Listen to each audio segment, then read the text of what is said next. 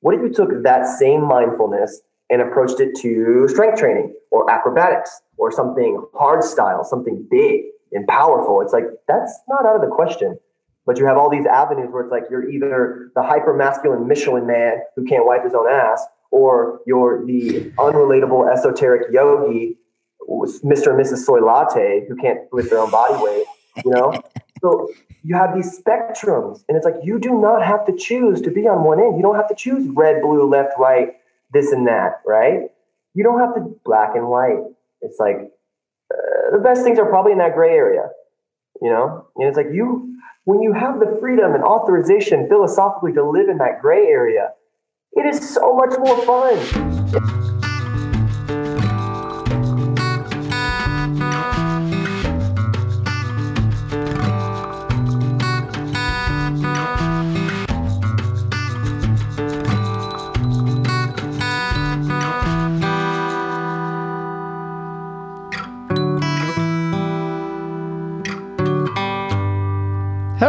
Everybody.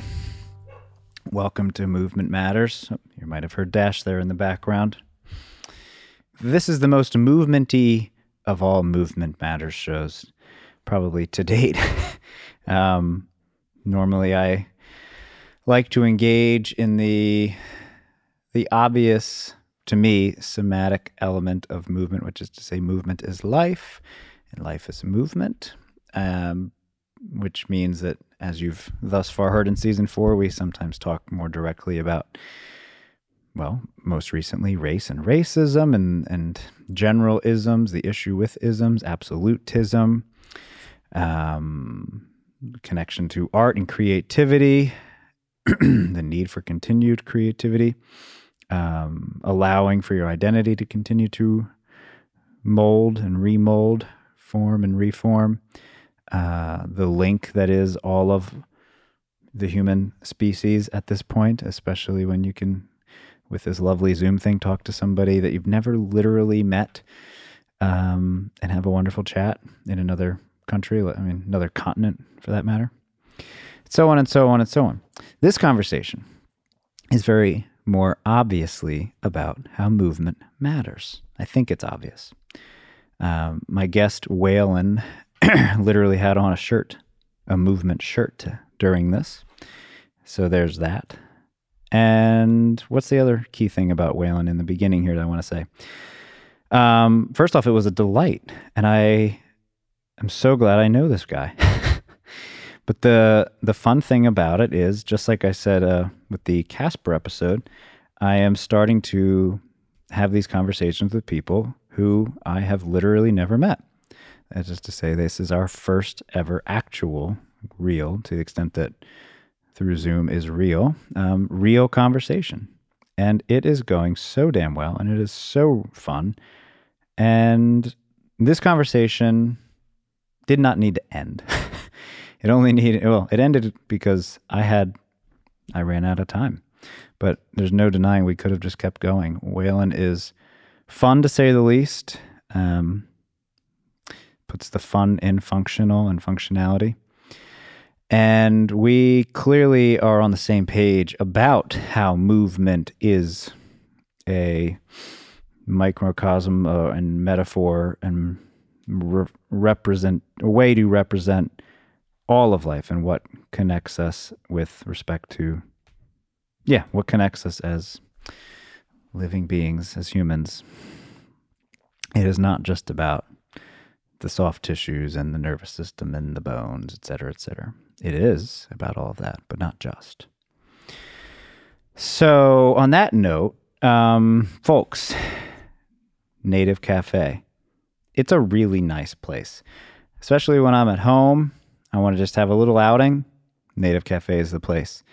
It's your go to, needs to become your go to neighborhood hangout to the extent that you're comfortable hanging out somewhere right now in these weird times. Um, let's see. Nord Bread delivers all their funkiest flavors to native. So they've got that going for them. And uh, the coffee never fails. Coffee never fails. Native Cafe, where the coffee works every time. I go there as often as I can, mostly because, quite frankly, the people. I love the walk, love the neighborhood, and the people. Just so happens they also have, um, you know, the old cafe. Native. Go check it out. Uh, Waylon, Waylon Harrison. I spoke with him a couple weeks ago. He is in San Antonio, where they are now getting bombarded, apparently, with snow, relatively speaking, bombarded. It's been fun to see how that's playing out. There is so much that we talk about, though, and unfortunately, we didn't get to talk about snow because that would be fun and uh, bonding over it. At least you didn't hear much about his experience with it. We here in the Doylestown East Coast area have plenty of it and are about to get more of it, apparently, which is why I'm somewhat rushing to get this intro done so we can get this episode out um, while the snow is coming down. You'll have something to listen to, to say the least. All right, so movement. What is functional? That's a key question we unpack. Um, Ido Portal comes up for the first time for me, uh, but I think to the extent that he is relevant, uh, Waylon makes clear. Waylon, I think, has studied with Ido, which is wonderful and apparently very worth doing. Not surprising. Um, we do touch on some relatively controversial, if you will, whatnot throughout the whole sort of, I guess, movement community, if that is such a thing, or functional fitness community, if you will, but very minimally. I'd like, I think we really unpack in our own meandering kind of way the the link between movement and beauty. He specifically brings beauty up a lot. It's actually the first time somebody's ever brought up beauty with respect to Jordan Peterson and movement, so that was fun to see. Um, God comes up, and that was neat. Did not expect that. But again, most of this was unexpected because I don't know Waylon. I just knew of him and wanted to connect with him, and it was obvious that it would be worthwhile, and it proved proved true. The thing that I want you to listen for the most, as I get to the end here, and then I'll say a few words from Waylon himself, is uh, KQ. He introduced this notion of kinesthetic intelligence in addition to emotional intelligence and just straight up IQ, so to speak. But KQ is a really interesting concept that I encourage you to look at more. Take notes on this one in that note. There's, uh, so to speak. There's a there's a lot. there's a lot. I took a lot of notes, and I'm still looking into all the things that he told me about. All right, so thank you again, Waylon. I'm just gonna say that there's a it's not a whole lot really going on in the world. I think create or that I need to touch on. I think it's all the same crap and all the same stuff in the macro sense. So tune into your world. Focus on what you can be doing. Be creative with the people you can be creative with. to to echo Casper again, uh, it's a crisis and an opportunity. Uh, allow for both. So here's a note from Waylon, and then you'll hear the episode.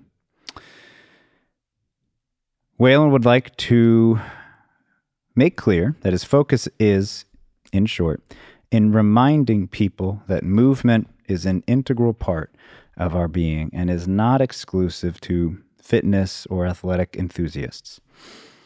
One does not live in a body, one is a body.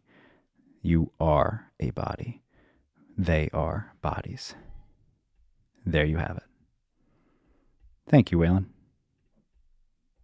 Enjoy the episode. Yeah, and so what what I oftentimes hear people dive into with that, we're talking about the platonic fold and uncertainty, is you'll hear people say like, "I see a lot." People like, "I feel like I observe a lot. I see a lot. I see more than most people," and you hear that, and it's I don't see that as arrogant by any means, but I, I pose the question. I'm like, have you ever seen through anybody else's eyes? Like, what are you speaking in relation to? I mean, when you say I see a lot, I'm like, what is a lot to you? Like, are you are you under the assumption that you know what everybody else is seeing, and you are putting yourself on a higher pedestal, or are you just choosing your one percent of the picture that you see? And you know what I mean? It's like it's like you get to choose as human beings. It's like we get one percent of the picture or less. You get to choose what angle you want to see that from. You know what I mean? You get to choose the one percent that you're going to look at of the picture. Um, and I think it gets tricky when we start to think our one percent is better than someone else's one percent, right? And then instead of remaining in that humility, that it's like remember that overarching understanding that this the ninety nine percent that you don't see, you know, and that, that that makes those battles very very petty. I heard a good definition of humility that I've referenced a lot over the last couple months because I forget. It might have been Matthew McConaughey, surprisingly, who said it uh, with Russell Brand on his podcast. But regardless of who said it, it's it's spot on to me, which is um, the will and the desire to continue to learn. Basically, remembering that there's always more to learn is my favorite understanding of humility. Sure.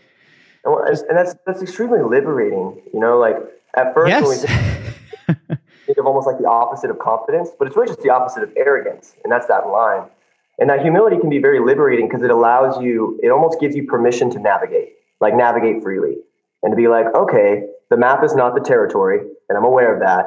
So now I have to just use my senses. I always use this like this analogy of having a map versus not, like having an incorrect map versus having no map because you know say you're like stranded out in the jungle or anywhere right? Anywhere um, desolate and you need to get home. You need to get to civilization right? And but someone gave you a map a map that you're so certain of because you're like oh this is the map. This is the map. This must be what i need to get home. And so what you do is you throw out all of your intuition and all of your god-given gifts because you're like i have the map. I am certain. I know what i'm doing. So that moment you hear cars in the distance you go no no no no i have the map that moment you see you see all of these little images you're like no no the map says to do this the map says to do this so get caught up in that certainty. And so you immediately negate and throw out all of those beautifully intuitive things that we are gifted with. Um, and i think that's a that's a damn shame. So that uncertainty allows you to navigate freely. Um, and that can go for practice that can go for life you know as um, i think that's an important part of, of what we do is is movement as an integral part of life and how can you use what you learn in this body through practice? What can that mean? There's like sim- symbolism there's metaphors there's there's all these things that you can kind of extract. And you see it. You can see students when you work with them or, or clients or you know anything however you phrase that but you can see it in them what they unpack. You see levels of frustration. You see how they deal with failure. You see how they deal with something they're not comfortable with just like that feeling of uncoordination or imbalance um, how they deal with conflicting information. Maybe them told very, very linear or even two dimensional understanding of physicality. And then you start to introduce this three dimensional that makes it extremely complex, but extremely interesting as well. Um, and you start to lose people. You start to be like, whoa, I, I heard this. And, I, and it's like, so you have to contend with this, like, this empirical skepticism. Now people have to be like, okay, now I need to try this and see if it works for me. And I need to go out and practice. So you're kind of fostering that doing and less of that thinking, less of that over theorizing, um, because it's like, well, you're only going to find out through practice, you know, through tinkering with it, right? And the best things I think in history came from tinkerers, right? That's a huge, huge part of practice for sure.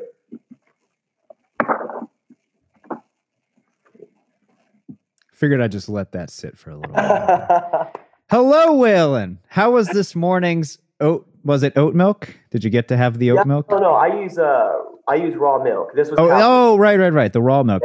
I was yeah. actually just looking. I took pictures over the last week of your stories, and I do remember seeing the raw. Yeah, the raw milk. That's what I meant to say. I was yeah, actually trying to double check. Was it oat milk or something else? No, I've raw? had uh, raw goat's milk, but we um uh, me and my partner, we go to the Farmers Connect, the local, and they like. It's really interesting. I don't know exactly how they do it, but I know it's uh, it's obviously not allowed to sell raw milk in grocery stores. It's not allowed to sell raw milk in general. Um, at Is least that a te- Texas? Well, you are in PA, believe it or not, you are. At yeah, this okay. point in PA, you are. Yep. Wow. Okay, so in Texas, they're it's a state thing. Yeah, it's a state by state. You can't go to a farmer's market and get it. You have to go to like the Farmers Connect. You you have like there's an annual sign up and the way they actually get to purchase this raw milk, now I could very well be getting some details off, but they actually, the farmer's connection has to buy stocks on the farm. They have to buy shares of the farm. And then what they do is as they exchange the stock back, they give it back to the farmer. Hmm. Then they just give it as a trade. They're like, oh, you gave me stocks and I'll give you this raw milk. and then they can like sell that raw. Like it's like some sort of Every state does it a little differently. I've lived in Oregon, I've lived in Virginia, I lived in New York. I've never lived in Texas, but every state does it a little differently. There's like a black market in some states. Other places you can find it like it I don't think there's anywhere you can just find it at like a convenience store, but it's it's pretty easy in PA actually. yeah. I saw um you know Matt Blackburn. He does like the Mito Life stuff. No, Uh, but no, I'm gonna write I'm gonna write the name down. A health guy on um, on Instagram, but he he posted something where it was like raw unfiltered milk, and it was in a grocery store. And I was like, I think he's somewhere in California, and I was just like, wait, what? Like I was just so like you can't find anything without added vitamin D, A, and E.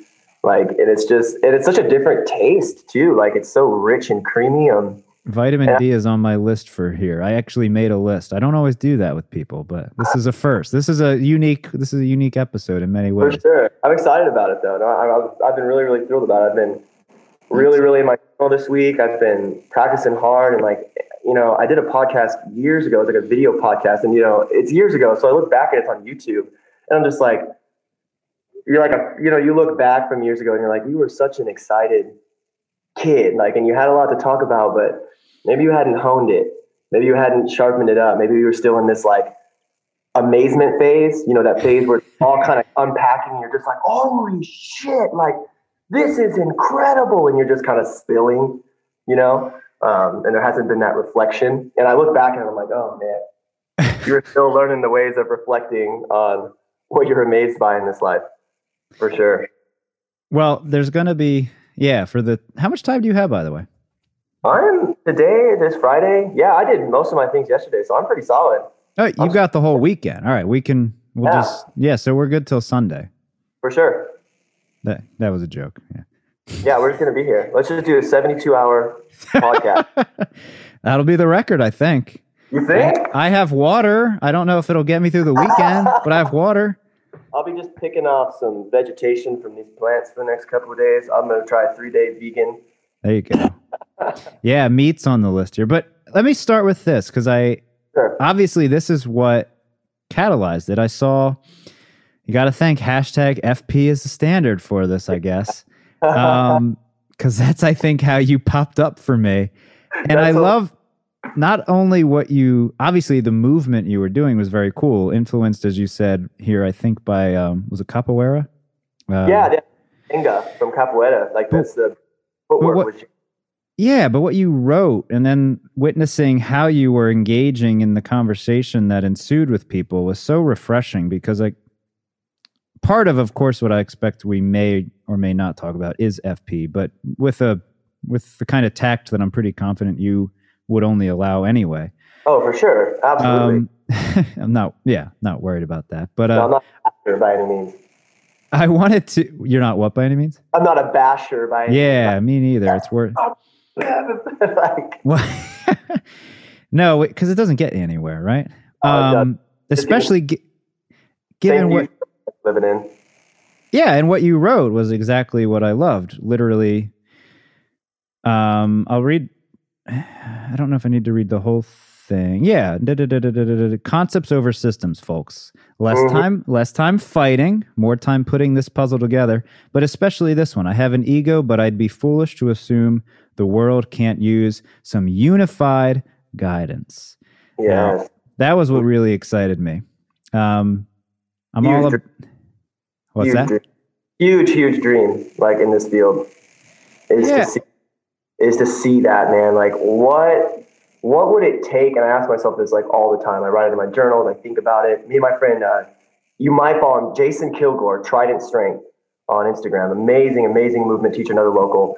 And we get together all the time and we just we just geek out. We get in the, you know, the or either in my space or his space, and we're just we're just in the we're just going crazy. And we always come back to this and it's such good energy and it's we get the best training done and we're like we're just piecing this together. And I think to myself, I'm like, isn't it crazy that between you and I, you know, him and I have worked with a lot of these coaches, and um, it's like, what if we could get like Naudi Aguilar, Ido Portal, David Weck, and like all of these amazing cats in a room, like, but have you know, because you'd obviously have to have some ground rules to make sure there wasn't like a full out frenzy.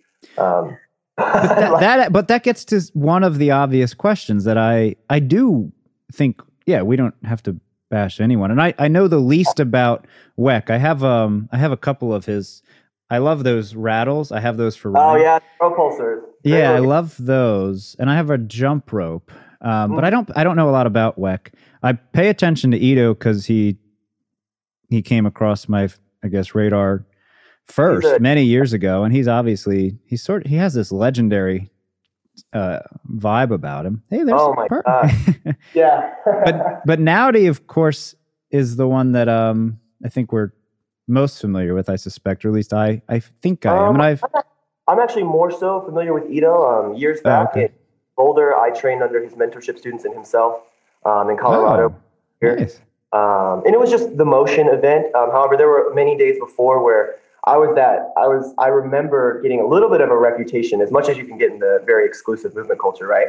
But I remember getting a little bit of reputation because I was there two days before, and I bought day passes at the Boulder Movement Collective. So we were about to go to a three day event with Ido and his team.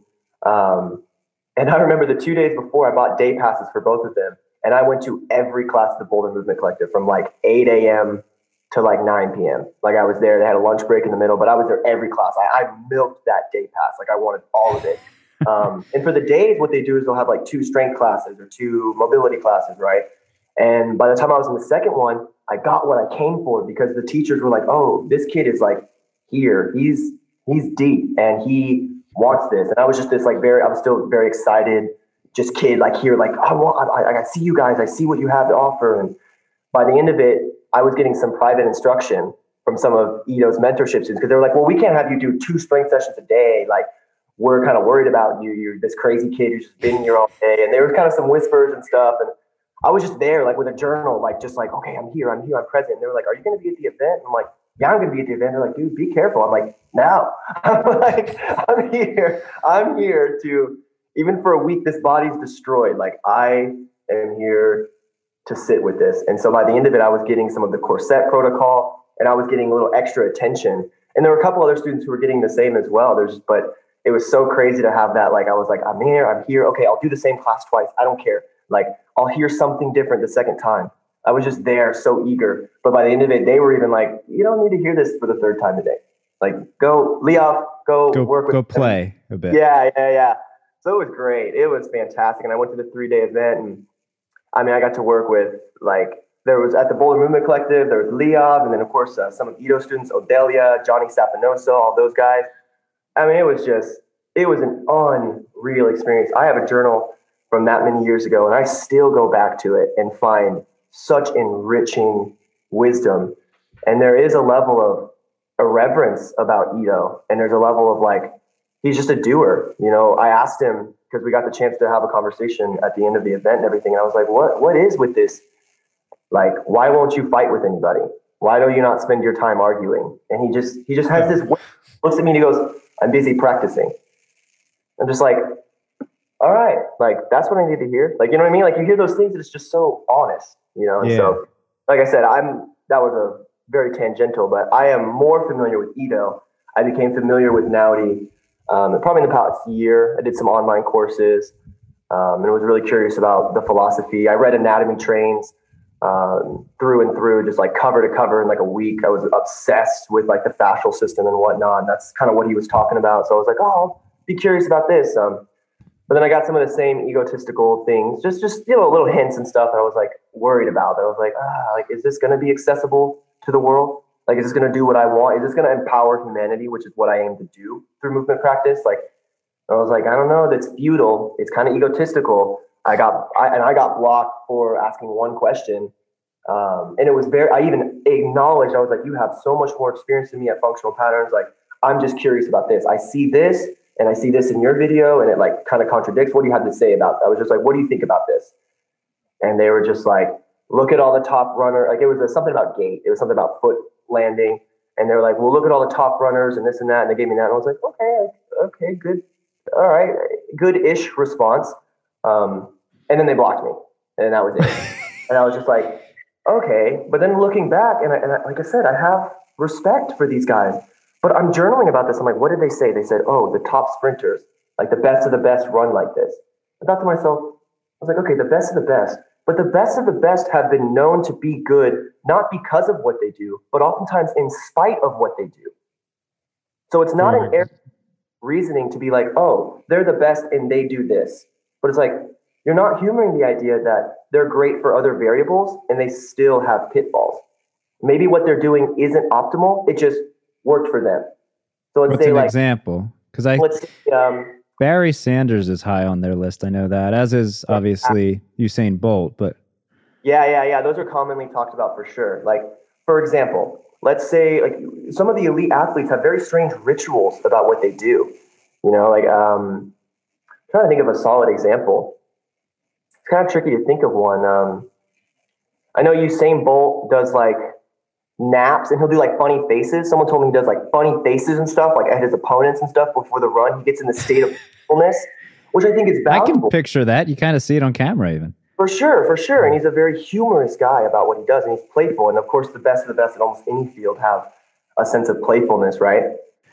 However, it would be easy for us to be like, oh, he makes funny faces. That made him the best sprinter in the world. He does that, and that made him the best sprinter in the world. And it's like, you start to look at that kind of a head tilt. You're like, would that have actually made him the best sprinter in the world? Is he the best in spite of that, or is he the best because of that? We get we get hung up thinking they must have the perfect formula. They because they're the best. I'm like, but yeah. you're not hearing the idea that maybe they'd even be better if some things were changed. So you can't just airtight be like, oh, the best do this, and therefore I must do this. You know, it's not airtight. It's a good it's a good direction to be going. Like, what are the greats doing? It leaves it leaves evidence, right? But it's not the whole picture because some of them have very freakish habits that we find out later were very detrimental to their performance. But other things kind of compensated for. Maybe it's genetic. Maybe it's the training is making up for some crazy error in the diet or sleeping or something like that. You know, it's not always perfect. Just because they're the best doesn't mean they have the perfect formula. You know, so it's not limiting yourself to being like, oh, I'm just going to do what the best does. But it's like the best, the way the best got there was they innovated. They tried new things. They did it differently than people before them. You know, so it's like if we ever hope to transcend and push that bar higher, we shouldn't be just doing the same thing as the best. We should be curious about that, and then we should also be navigating. Well, what can we do to even get like increments higher? Now, I'm not saying I'm going to be Usain Bolt in a race in this lifetime, but it'd be curious. It'd be something to think about. It'd be like, well, is everything he did, am I going to just check that off as everything he did was absolutely perfect? He's the pinnacle of optimal training because of that? Or am I going to acknowledge that there's a whole platonic fold? There's a whole 99% of the picture that I don't understand. And so maybe there's a lot going on there, you know? And so it's kind of tricky for us to, our minds are so hung up on causation, you know, that we're like, oh, the best does this, so that means that made him the best. And it's like, hmm Mm, maybe not. You know, so it's just something to think about, just to ponder. Causation's a good word. I think there's another aspect to it that goes hand in hand, maybe with all of that. The the ego point that you made in that post weeks ago, the the desire for some kind of ability to agree or um, find uh, common ground and focus on all of that. I think because that is the part that jumped out to me the most because I'm always I think I'm generally curious about that, and I'm, I'm glad a lot of other people are. Yes. But uh, yeah, the tendency that I'm confused about sometimes, especially in that particular community, the FP world, as I perceive it, especially because I've I've explored with a local guy here, an FP practitioner. I, in 2020, really committed to just trying to get a sense of what the whole thing was, and yeah. um, did you know for research sake and also like oh yeah i can see how this is actually helping in some ways. A lot of it makes a sense. The confusing part is the t- what i think you just said is related but i would phrase it as the propensity to towards absolutes um, the perception that you can put it all in an absolute box. Yeah. That confuses the hell out of me dude and throw out tinkering, you throw out experimentation, you throw out all the things that got us where we are today as an industry and as a, as a world, right? As a society. Is that tinkering, is that experimentation. And you're like, oh, the greats do this, so I'm just going to do that. That must be what makes the greats the greats. And it's like, you're not going to see what made the greats the greats. But right? also, yeah, but what is the, as I wrote to you in one of your recent little stories. What is uh, just the, the word context? What is the context? Like, what is the point? Like, I would love to see a bunch of people agreeing on what is, uh, I guess, healthy or worthwhile, or you know, the why I call it real wellness, like something that we can primarily be on the same page about. That seems like a good thing, and if that's not if that's not part of somebody's motivation, it confuses me. Like, well, what is your motivation then? Yeah. Why isn't that? Is that and if not, why not? Mhm. What matters really besides that? Like, so Yeah. like I'd be delighted to run as fast as Usain Bolt, but it Sure. doesn't seem like the most important thing. yeah. um, I would say what's more important than me or anybody else running like Usain Bolt is getting people in walkers and getting people who can't run at all to just run again. You know what I mean? The world needs more of that than it needs people running at Olympic levels. Right now, especially like sure, sure, yeah, our country at least. I mean, there are other parts of the world where it's different, but especially in the US, we need people just like getting their lower back pain dealt with. You know what I mean? We need people who feel like they can go outside and go on, you know, a hike and not like roll an ankle or like be just completely exhausted for a week. Like that's like, I don't I think, think- that that's be by design. You know? no, Like, no, and of course that speaks to the the dysfunctional nature of our quote maybe society, Yeah. and of Mhm. course the the focus on improving function and making function fun. But I guess to me, this this piece about agreements and something that could potentially be more unifying, as you put in your piece, there's a there's a why to me that has nothing to do with walking or running. It has to do with um, general reformation of what hu- like what is the whole point of being human? What is the point of being alive? yeah, yeah. I don't think having to focus on movement is actually, quite frankly, very uh, important. I think being able to focus on movement is just ideally pretty and pretty irrelevant in the long Yeah. run. In the long run, yeah, which is what I've perceived from your your, I guess, No, do it. The movement itself is not the thing. You know, Yeah. that's the difference between like practicing movements and having a movement practice. Like huge, huge difference, right? And it's like when you start seeing the body as like your relation to the environment around you, when you mm-hmm. start just having that relationship with like this is how I navigate the world. This is the vehicle for my consciousness. When you start using language like that, it becomes very clear like what you need to do. You know what I mean? It's like, okay, yes, what what sites am I going to miss out on? What experiences am I going to miss out on? And that's more of the fear. There's the fear and desire based, right? There's for me, it started with like a little bit of fear. It's like, well, when I'm older, am I going to want to be able to go down and play with my grandkids? Probably. Am I going to still want yeah, to hike? Am I going to still want to cl- be like, oh, I can climb that mountain and see that view? Like, or am I going to be like, oh, uh, I didn't, I didn't prepare for that. I didn't make that a habit my entire life. And it's like, I just, I, I have a little bit of hesitation about that limitation. Like, I, I can do what I can to avoid that limitation, but there's also the those core beliefs. Like when we talk to, especially modern psychology, they talk a lot about like core beliefs Mhm. you know, and uh, us having a lot of little dents on our psyche all day. Like, what does it do to you when you start feeling or affirming the core belief that, like, oh, I have two left feet. Oh, I'm always messing things up. Oh, I drop that all the time. Oh, I drop. I like. You hear people just disempower themselves. yes, Left, right, drives me nuts. right. but in a movement practice, you can combat that. You can achieve things. You can have tangible growth that you can feel in your physicality. You can feel more connected. You can feel more comfortable in your environment. And then that contradicts those core beliefs that may have been instilled for however long you've been alive. You know, you start to have real world evidence that you're not uncoordinated, that you're not imbalanced, that you're not incapable, that you can empower yourself through work. You can empower yourself through craftsmanship.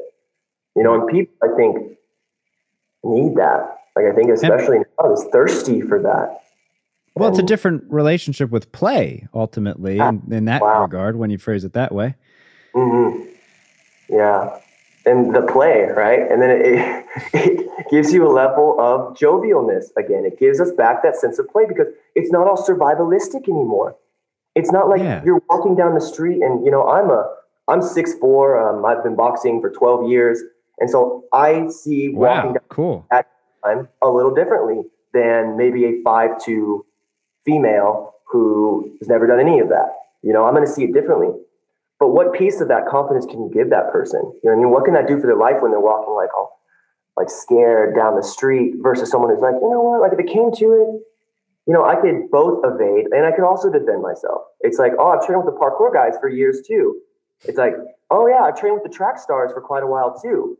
It's like, it's unlikely that someone is going to both run faster than me, be more agile than me, and know how to fight with more efficacy than me. So that's more of like a security. You have that confidence anywhere you go, right? And then there's the playfulness. So you're not worried about that anymore. So your mind can focus on like the beauties of life, right? The things we see. You're not so hung up on like, oh, is there someone around that corner? Like it's that fear. Like well, that distinction is literally the difference between relating to like you said, if you use your body as the the lens through which to understand maybe all relationships, relating to others and the world at large is something you're inherently part of and connected to, or um, separate from and needing to sort of be in opposition to.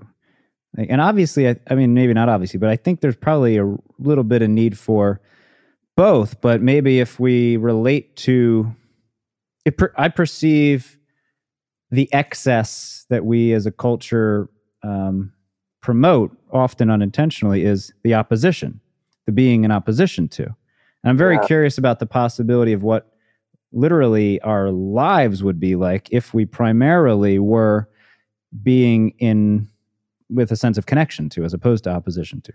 Yes. To me that because that is the body to me. Yeah. That is that is literally what the body shows me. That's mm-hmm. how I perceive it.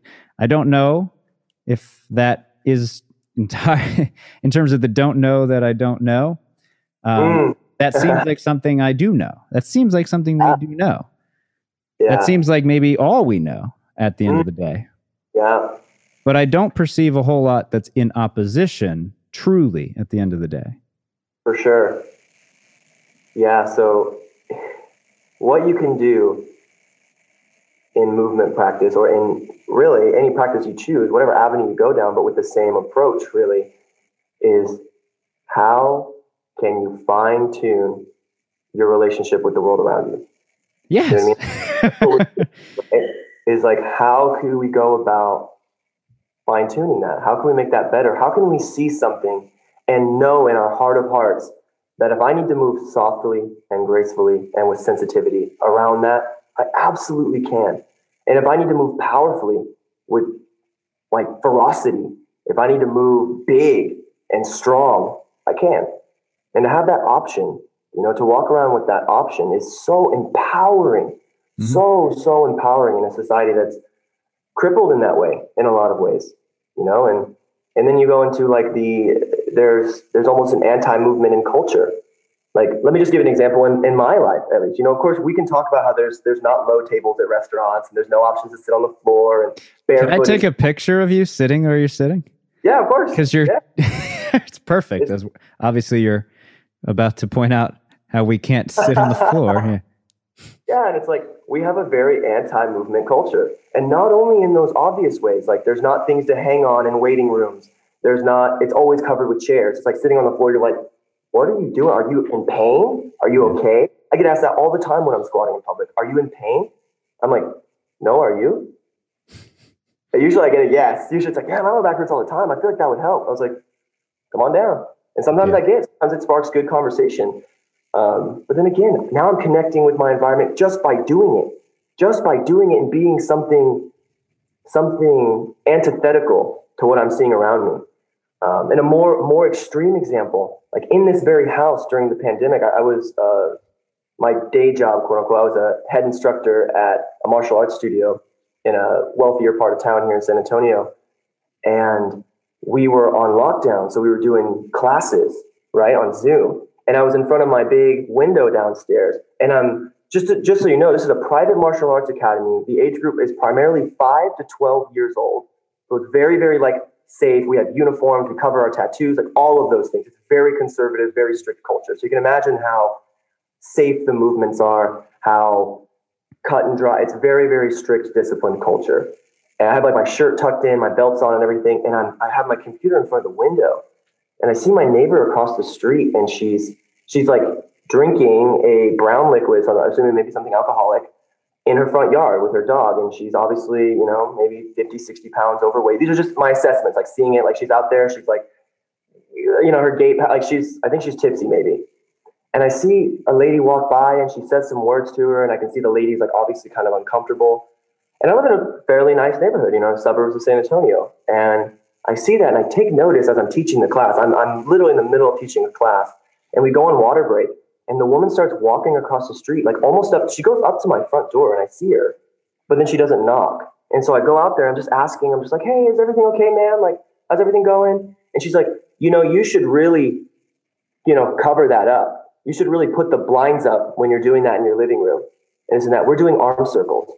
I'm literally in like kung fu pants, a t-shirt. My shirt's tucked in. We're doing arm circles. I'm like, we're swinging around our arm, loosening up, you know, doing some tension release work before striking we're doing arm circles. And this woman is like, you should really cover that up. Like you should really put up a curtain or something so people don't have to see that.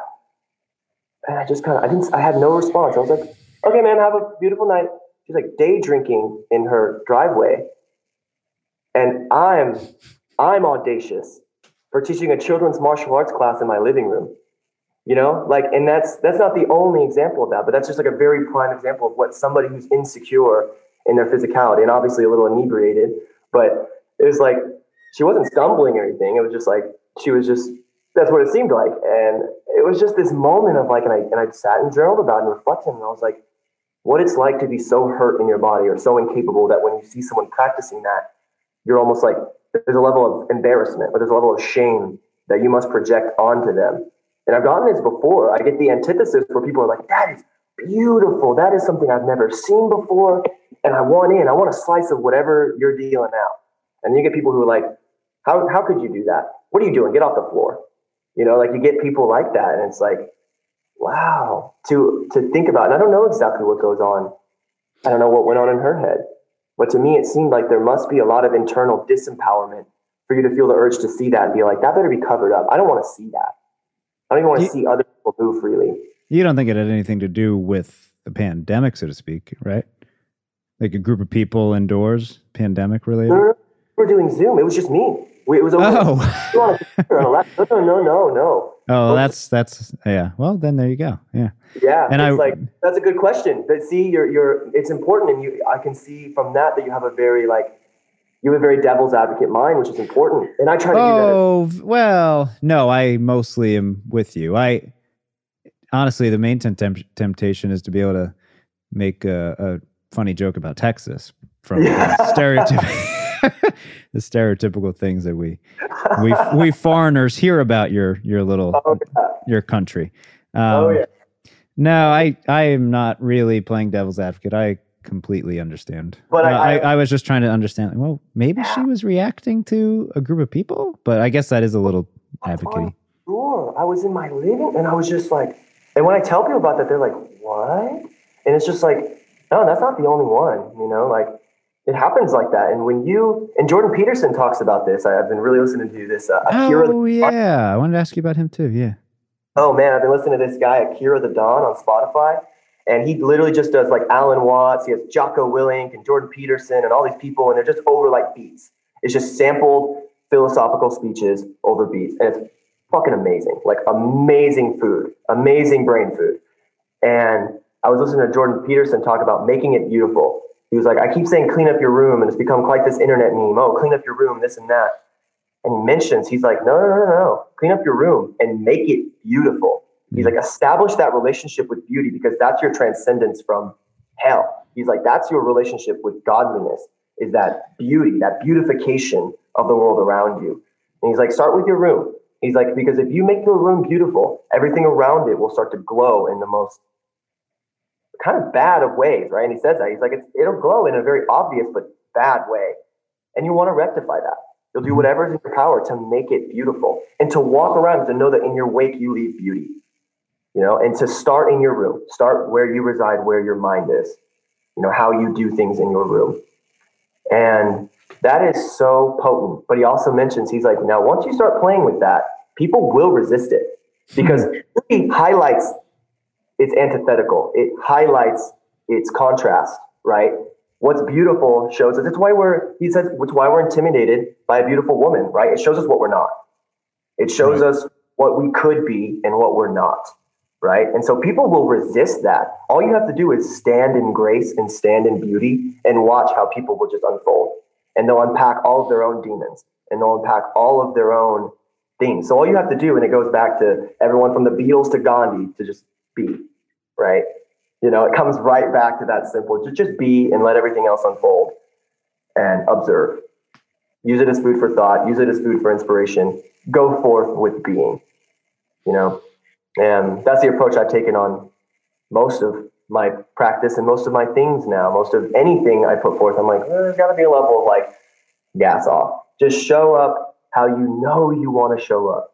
Show up like I want to take to the grave that people recognize it. Like when Waylon went places, he made it better. He did whatever he could to make me better. He did whatever he could to make the environment better. He did whatever he could to make it better.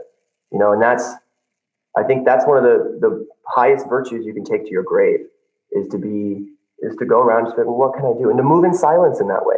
I'm sitting here speaking about it, but well, because it's when you're doing it. The philosophy should be spoken from the rooftops, but the actions should be done in silence.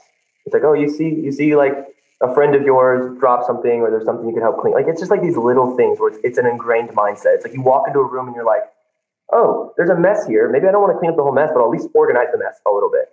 So you walk away. You could have taken a picture of before and after, and every room you walk into, before and after looks better. Right. And it's like, and you leave that in your wake, and that has an energy, that has a ripple effect. You know, that that fans out into your house, that fans out into your community, that fans out into the, the people you speak to you know they can see that truth in you. I, I do believe that people are more intuitive than sometimes we give them credit. Even when they're blocked and guarded and have their boundaries like have their walls and all of those things that they still feel they still feel. I've met a lot of people who came to me and they were like they reached out to me and we met up in person because they were like i get a sense from you that i want to be around you. I'm hurting in life and i want to be around you. And so i'm like okay like let's just meet up somewhere right? I've done that so many occasions and people trying to get a read on me and stuff, and they acknowledge it. Like I get a lot of people who are very straightforward because when people are in a place of suffering and hurt and they acknowledge it and know it, they they reach out. They get to that point where they're just like they see someone who's trying to live a meaningful existence, and they're like, "Well, I, I want some of that. What do you have for me?" And so I talk to these people, and they're always trying to figure out. They're like, "What's your gig? What's your thing? What's your like? What's your speed? What are you trying to get?" And I'm like, I don't know, man. I'm trying to figure that out. Like, I don't know. I guess I wanted to chat with you today. That's why I drove out here. like, it's just a really like funny thing when when people are so used to this. Like, it's this almost enlightened cynicism that we've come to as a culture. People are like, "Oh, everyone's out to either get my money or get my time or get my blah blah blah." And I'm like, bro, let me give you something refreshing because I've had people in my life who came up to me and I knew just wanted to help me and I mm-hmm. wanted to be that. I saw that. And I mean, that's the inspiration from all religious texts and everything. It's like we want to be like those saints. We have a little bit of that in us, you know what I mean? And we want that to be expressed. And to have that be your core desire, I think is a very powerful thing. And it, it means a lot to people. It's not, it's not a completely selfless, like saint-like life. It's like to see that you had a part in making something better, like is a reward right? To know that you did something. We know what it feels like when you really clean something that was super dirty. And it's not just that, like, oh, thank goodness I got it done. But there is that sense. And if you can highlight and put beam some light on that sense of pride that comes from making something beautiful, then that becomes all you strive for. You know, but you have to highlight, you have to accent it and get that sense of reward from it. You know, so I really love that philosophy of just try to make it beautiful. Just do what you can you know, to make it a little bit better. And it, it doesn't, it's not that much work, right? It's a very simple philosophy. I think.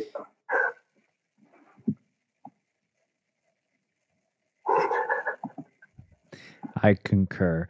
It it is simple. Um, yeah, I'm often reminded to remember to say that something is simple, but not necessarily easy for some people. Yeah. And I, I'm a big why kind of guy. I don't always think why questions are the best, but I'm always interested in understanding what's going on. So sometimes a why question matters.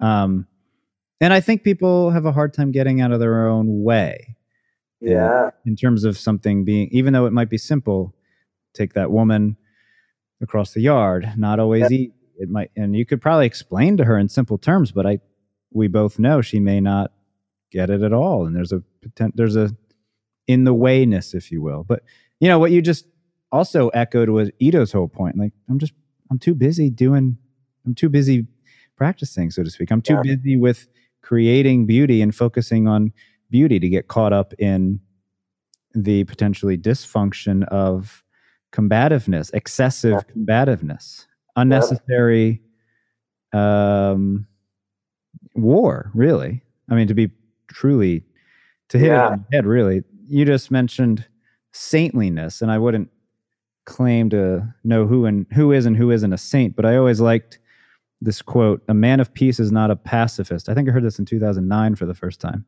A man of peace is not a pacifist. A man of peace is simply a pool of silence. And the the point, as far as I understand it, is that to get too caught up in your own, like to use the word ego or identity or identity in opposition to something, is to miss your arguably um, capacity to create beauty. You not only do you miss maybe the point of something, but you lose, uh, you miss the opportunity to um, leave something better than it was before. Yeah. Yeah. Because pacifism obviously is in opposition to war, and you could simply, if in your own sort of uh, simple understanding of how humans tend to relate to things, understand that being in opposition to war is not going to get us very far. Mm, absolutely. No, no, no. And there's a there's a level of you mentioned it where it's like we get restricted. Once we start combating, it becomes force. And I always think of like I always think of beauty and grace as being smoke like or like gaseous, right? Yeah, and that is why I've been drawn to someone like Ido because he seems to prioritize. I mean, just watch him float around on the ground. It's like, of course, there's something so. They- It's just like watching water blown in the wind, which is a crazy idea. Like, wow, I'm watching a waterfall getting moved by the wind. Like, how is Yeah. that? That's not even a thing. not, not in most of our realms, not in our not in a combative reality. It's like Right. and when it comes down to it, like there's value in all of these guys, but I really and, and Ido gets a lot of flack and it's almost like it's almost like a drinking game at this point, like in, in podcasts about movement, how many times do you say Ido Portal. Um, oh, really? this, right? this is my first time ever mentioning him, so I'm happy about that. and it's just it's just one of those things like you he has this thing he's just show me your students.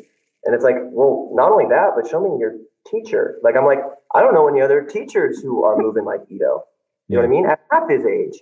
Like i sure as hell don't move like Ido like don't get me wrong i practice day in and day out i feel myself progressing all the time and i, I all record myself and see i'm like see those details are getting sharper and i like that and years ago i would uh, like especially with the swinging I was po- I was recently posting the, the 360 swinging, the rotating. Yeah, re- on your monkey bars.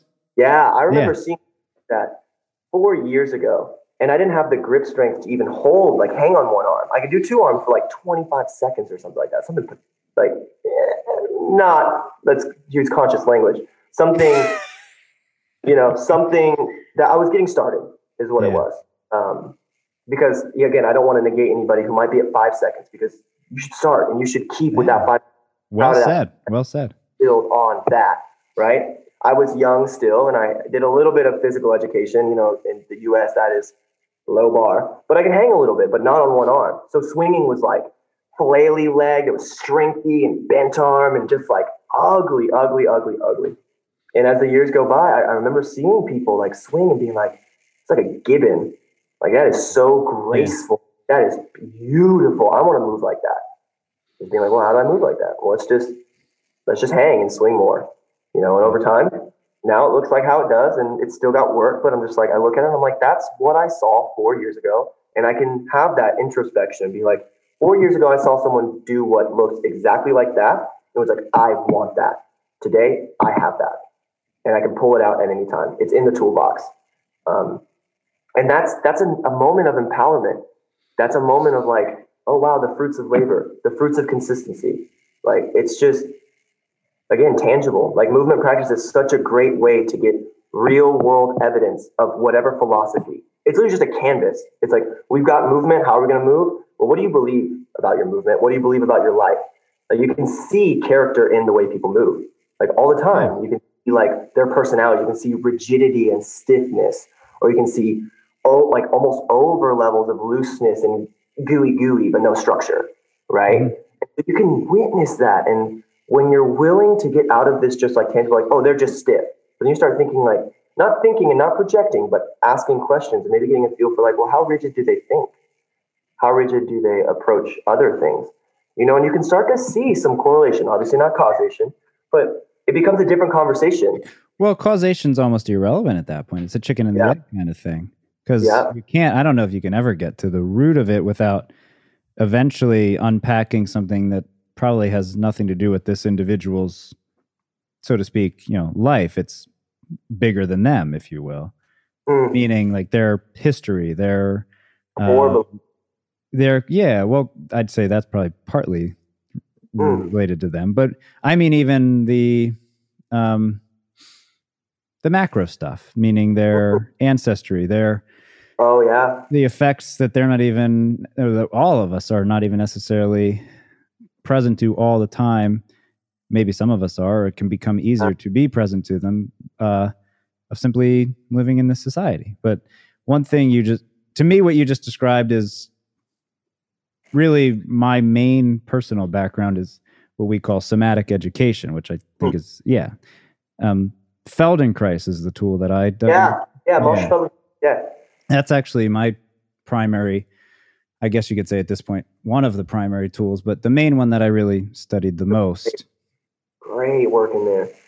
Well, yeah, and it's everything you're describing. it's so soft on the body. I love the Feldenkrais method. I think I, I can sing nothing but praises about what it does, especially for like geriatric populations and whatnot, because it's so gentle. It's so just like let's explore these like like these neuro lines and like it's just really clean, crisp. Like it's anatomy trains training wheels almost. Like to me, like when I look at it, I'm like it is like the soft way to start connecting fascia. It's a very gentle way no matter what level you're at of pain or anything, it's like if you find a Feldenkrais practitioner, it's like they're going to help you. You know, that's what I really respect about it. It, it, does, it does a great job of meeting people where they're at. You know, right, right, right, right. And that is, I think, what it is for. Um, and the, to me, most provocative point of it all, I've, I've started studying it in 2007, actually. And, um, oh, nice.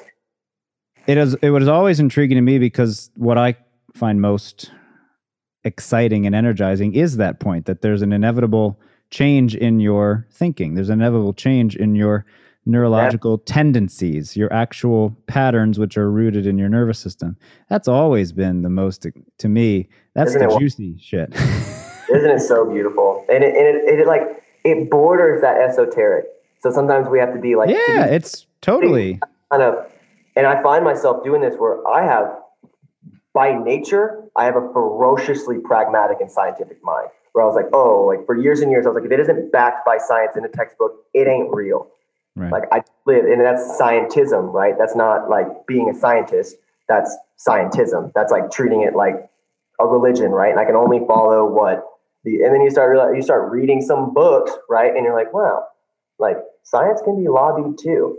It can be funded by powers too. So this can be misleading too. Wow. Like it's like it, this is an airtight. There's well, just calling it an ism. It points yeah, captures exactly. the point. I, exactly. I frame all of these as just these are the absolutisms. This is the absoluting. That's our to me that seems like our main flaw, if you will, our main mistake. Yes. Um, the addiction, if you will, the constant. linear. It keeps us so linear in our thoughts and our approach to life. And it's like, what avenue do I need to take? I'm like, dude, like you're in a three dimensional grid. Like people think we're like always walking on land. Like you live in space. You live among space. Walk on the earth. And it's like, no, no, no. You reside in space. Okay, so it's like it, and when you start understanding it's three dimensional, there's there's both that we talked about the surrendering because you're like, wow, there's too much interplay for me to be certain about any of this, and how liberating is that? Because then you can navigate it. But then it it just it frees you up. It frees you up to think about things. It frees you up to not be so like bogged down by your isms you know, it gives you that freedom to like be like, well, what? Like, I have friends who are really into astrology, and I've even picked up like every morning I'll like draw a tarot card. Like, I'm not big into that stuff, but I'll sit and breathe with it. And if I think of a number, I, I flip through that many cards and I find something and I journal about it a little bit. I'm like, I don't know what this means. I'm not going to sit here and be like, oh, everybody needs to do tarot. Everybody needs to listen to their local astrologer. But it's like, like, what happens when you just start shutting that shit down? And as I did for years, you start, you're pushing still people away you know, and maybe they have their absolutes. Maybe there are people who think that the stars dictate everything about their life. And that's another ism, right? They're all absolutes. That's... Exactly. But if you start seeing it as an interplay, like maybe this has something to do with something to do with something to do with this, eh, let's humor it. Let's just play with it. Let's just play with it, right? We go back to that play. Now you're playing in life because you're aware that you, you don't know the rules of the game all the time and you don't know the parameters. You're just kind of put in this game, right? And like but even that. if you could, yeah, this is a one of many core questions that I keep close. Um, and I really do. Like, I'm not just saying that. This is a these are foundational rem, like reminders to myself. Like, even if you could have it all figured out and you could know it all, why the fuck would you want to? It's, it's so like, counter yeah. to life. Mm-hmm. It's like starting a video game and you're already at level 100 with all the equipment and all the gear.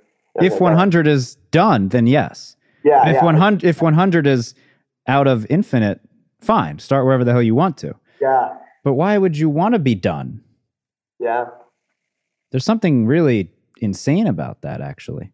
Yeah, and it goes back to all of those like meaning through suffering, right? Like uh, man's search for meaning, and it, like even um, even again Jordan Peterson, like all of these great great minds talk about like your goal in life is to find what's worth all the suffering, what's worth the trials, You know I mean, like if you're born without the trials, just knowing it all, and you're like, oh, I'm so certain. Mean, like you have it figured out. Like you're not just fooling yourself. You're actually certain. It's like again, it's like it's the reason we start video games as like little characters on level one with like the little pitchfork or whatever. Like you know, it's the reason we do that. And we go through the game and we get an enjoyment out of the trials and the tribulations, and like that's where our meaning is found.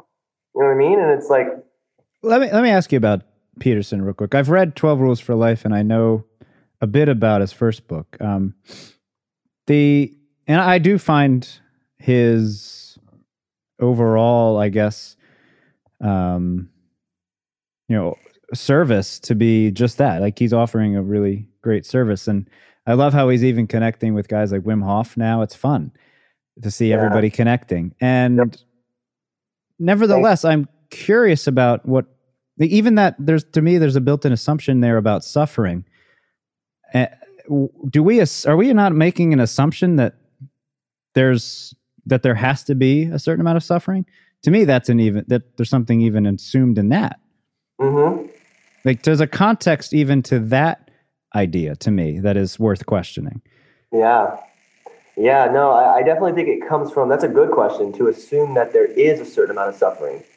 Um, or has to be. More importantly, ha- has, has to be. Interesting. Yeah, it's to me, I think that's the 99% kind of having its way with you, right? Like the platonic fold of uncertainty. I think that everybody is just inevitably like it's really hard to hmm, it's almost like you have to disprove things, right? Like if I found a person who had lived a life and I could ask them at 75 years old, 100 years old, whatever age you consider old, right? Depends on where you are in the world. 200. If if I ask that person, have you ever suffered in your life? And if one person on earth can tell me no, then it's like, whoa, whoa, whoa, whoa. I guess suffering is not. But it's, it's, it would be really, I feel like it would be impossible. I do feel as though it would be impossible to find a person who lived to that age and has not known suffering.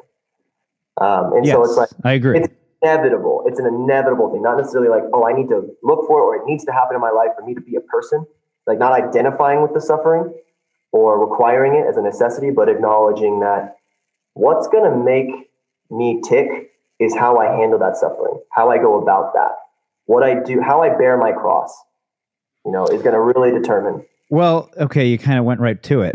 There's an inherent Christian undertone to it. And I didn't actually expect that we would even get direct, like uh, indirectly in, into religion, but I'm delighted. My actual, my main background um, in terms of what I studied in college is is religious studies. My bachelor's is actually religious studies, movement and this the the science, if you will, of movement, yeah, so to speak, goes hand in hand with the more, as you said, like esoteric side of things and mm. the Feldenkrais. It, to me, it all just fits together so freaking wonderfully. Yeah, it's crisp. But, yeah, the idea even of a like a cross is so contextualized. Yeah, yeah, yeah. And I don't, and, and Jordan clearly, I'm pointing because I, yeah, actually the book's right over there. Um, he so clearly has this perspective that Western civilization, which has inevitably roots in the Christian Christian myth, of course, of course, uh, um, ha- is inherently good, and I don't even think that that's worth questioning. I think there are inherently good things about everything, it seems. But to assume that the the myth of a of a human having to carry a cross is just like first off recognizing that it is an assumption that that's a part of the human experience to me is a really important point and if i if you go to i've been to places where I don't think they've claimed to never suffer, but other places that aren't necessarily as affected by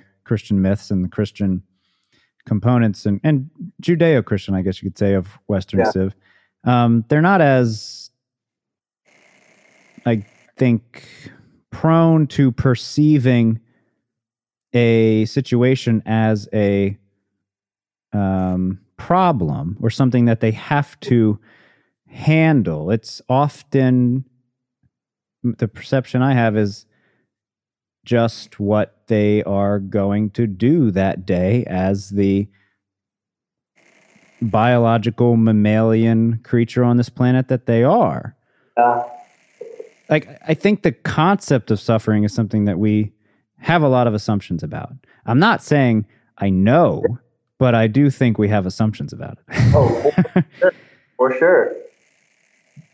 I, yeah, and it, it's the question comes up like at what point does it not become an assumption? So the only the only assumption that I confidently make, um, and I would almost just like I would say with certainty, is that every human in their life is going to suffer at one point or another. Um, that is something like, and I could, I'm very well open to being wrong. I would love to meet a person, like I said, like a grown individual who has lived even, you know what I mean? Like you could ask a five year old it's like, have you ever suffered? Have you ever been hurt? Like, yeah, I fell off my bike last week. It hurt really bad. Scraped my knee. And it's like, you know what I mean? We all, it's like probably you know, the main example. Yeah.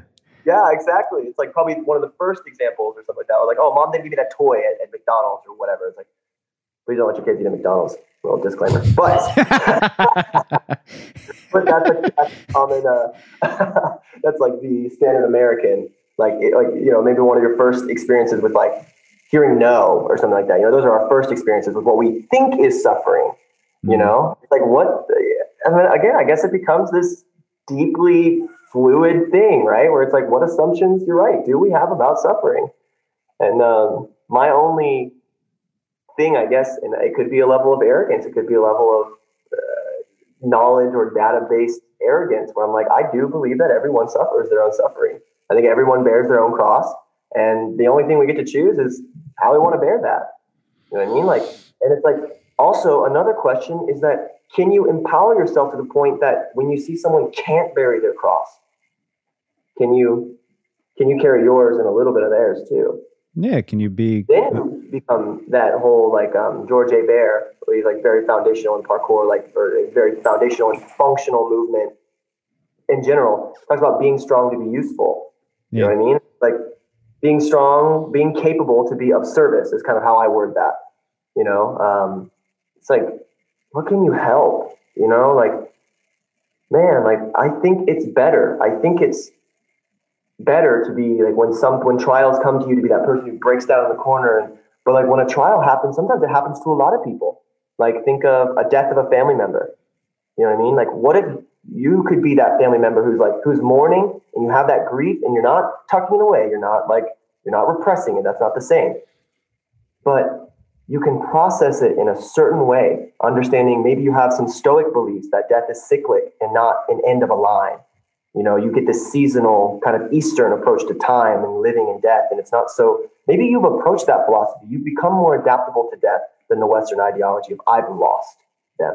And maybe you're that family member who gets to have all the pieces together. You know what I mean? Like plans a funeral is the shoulder to cry, cry on and all those things. It's like, I think that's valuable.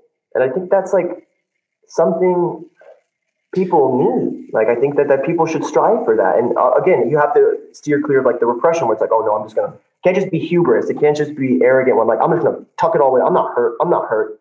No, you grieve, but you grieve with that wisdom in your heart. You know, you understand that because that that is your strength, right? People say knowledge is power eh, like to a degree, I think wisdom is the actual power, right? It's what we're really after. Hopefully, applied knowledge. Um, well, grieving is a grieving is a great example. It's the main one that I thought of, in fact, because yeah. I don't. Yeah, the the only thing I know you can't avoid is seeing death and dying for sure. Yeah. And I will. I would hate to see us not grieving.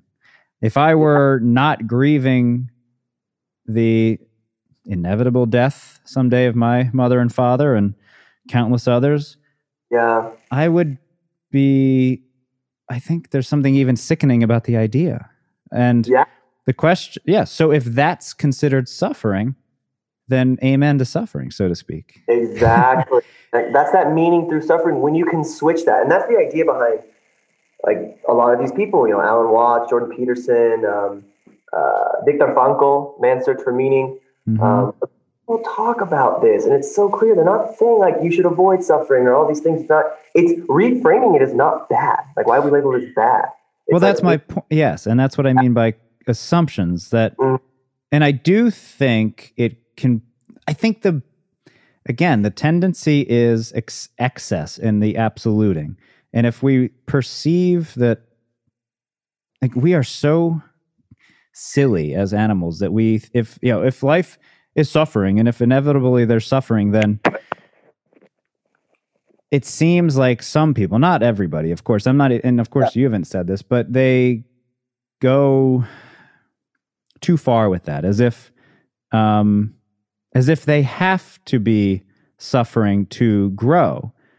And I simply believe or simply question how necessary is the suffering for growth as opposed to other ways of growing like uh, like growing because you're having a freaking good time. Oh sure. Yes yes yes. Yeah. like just oh. enjoying. Joy joy joy. There's also that kind of growth. For sure. It's huge huge huge. Like and circling back, like in movement practice, you know, I always like to see like these lessons. Like that's a grand lesson about life. Wait a second. Really- did you just walk in a circle? What did you just do? I went outside. My dog was ringing the bells. My dog is trained to ring the bells downstairs and everything to go outside. And I went downstairs to check. But I, I thought I saw you walking around. I thought you were going to go to another room, and then all of a it was like you walked no, in a circle. Very good. He's in the same room. Every room in his house looks the same yeah, it's, it's a lot of like white, like pristinity. Like that's kind of what I'm into. Is it's like you got. Oh no, I, I, I was joking. Like, like, oh my gosh, look at that bed. That's awesome. Yeah, it's a little tatami. I love that. Yeah, um, I've been into like that minimalist approach to living for probably about six or seven years now. Um, it definitely assisted when I was uh, a broke child too. You know what I mean? Like, like 18, it's like there's a part. It's like, oh, I can again belief systems. It's like, oh, I don't have a lot of financial like independence right now, or I'm not I'm not very financially savvy. So I could call it I'm starving because I couldn't afford groceries, or I'm fasting. I can call it I can't afford furniture, or I'm minimalist. And then when I started, you know, building a business and whatnot, finances didn't become a crippling factor. It was like I realized I was like, I still kind of want to live like that. You know what I mean? And it's like I could live in a nice home and whatnot and everything, but it's like I still want to live like that. I still want to wake up and have the space and have the openness and be like, okay, there's not so much clutter in my room, not cluttering my mind. You know what I mean? That that's your relationship with it. Um, but earlier, just to not go on so much of a tangent, you were mentioning the suffering. And again, movement practice can be this too, like these lessons, right? Like injury. That's the immediate, like that's the suffering in practice to me. That's one of the heaviest sufferings that people go through. The most tangible, like when you step on your foot and your ankle inflames, or when that happens, and every time you take a step, it hurts. It's like, what are you confirming? What are you telling yourself about that? Do you wake up with like nervousness, nervous system? Like, do you wake up with nervousness around moving it? Like, what are your beliefs around that movement now? Like, what is your belief around it? Was it a message? Do you actually perceive it as a, a message of something's going awry? Like, you just need to make change? Or you see it as like, this could be crippling. I did something wrong. I'm bad. What do you tell yourself about that injury? You know what I mean? Yeah. That is fostering a relationship with suffering and what it means to you. But it's also like, oh, I did that because I took risks. I learned. Like, and maybe things have even hurt. Like I've hurt, I thought I hurt myself and realized that things were actually kind of restructuring or repositioning in my body. You know what I mean? Like big structures. And it's like, so you don't even always know what the pain means, right? So it's assuming that we know what the suffering means. We're assuming it's because I'm bad. It's because I did something wrong. It's because it was incorrect. Did this and that. And it's like, no, no, no, no, no, no. No, it was just pointing you in the right direction. That's all it is. That's all it can be. You know, and so again, the relationship with suffering, how do you deal with that? Um, and then there's other more minute ones I mentioned earlier, like failure. How do you deal with not achieving the movement and it looking as graceful as you want it to be, or not achieving it at all? It's just you couldn't get the pop, you couldn't get the hand placement, you couldn't get this, you couldn't get that. How do you how do you contend with that? Is it because then it's like, do you create suffering unnecessarily? Now, we mentioned that. Are you welcoming suffering by telling yourself fallacious things about your practice or about what you're doing? So again, it's about contending and having that mindfulness that comes from, you know, like yoga and meditation and breath work. Like that comes from that. But we're also applying it to more rigorous practices so that we're not on one end of the spectrum. It's like what if you took that same mindfulness and approached it to strength training or acrobatics or something hard style, something big and powerful? It's like, that's not out of the question. But you have all these avenues where it's like you're either the hyper masculine Michelin man who can't wipe his own ass, or you're the unrelatable esoteric yogi, Mr. and Mrs. Soy Latte, who can't lift their own body weight, you know? So you have these spectrums, and it's like you do not have to choose to be on one end. You don't have to choose red, blue, left, right, this and that, right? You don't have to black and white. It's like uh, the best things are probably in that gray area, you know? And it's like you, when you have the freedom and authorization philosophically to live in that gray area, it is so much more fun. It is so much more invigorating and lively to live in that gray area than it is to be like, oh, I'm permanently going to be bendy and have my chakras aligned, or I'm going to be bulky and be can't get a fruit sticker off my back. You know, like it's, it's just you don't have to make those choices. We don't have to suffer. You know, we don't have to suffer. That's needless suffering. It's only addressing and only dealing with the inevitable suffering. You talked about grief, loss, inevitable parts of life, and loving, inevitable parts of loving another human, loving many humans in different ways. Is that it's unlikely that you won't lose one of them in your life. That's an inevitable suffering. But if you're living your life with a formula that you know is creating unnecessary comfort, it's time for a new formula, right? It's Time for a new approach in some way, shape, or form.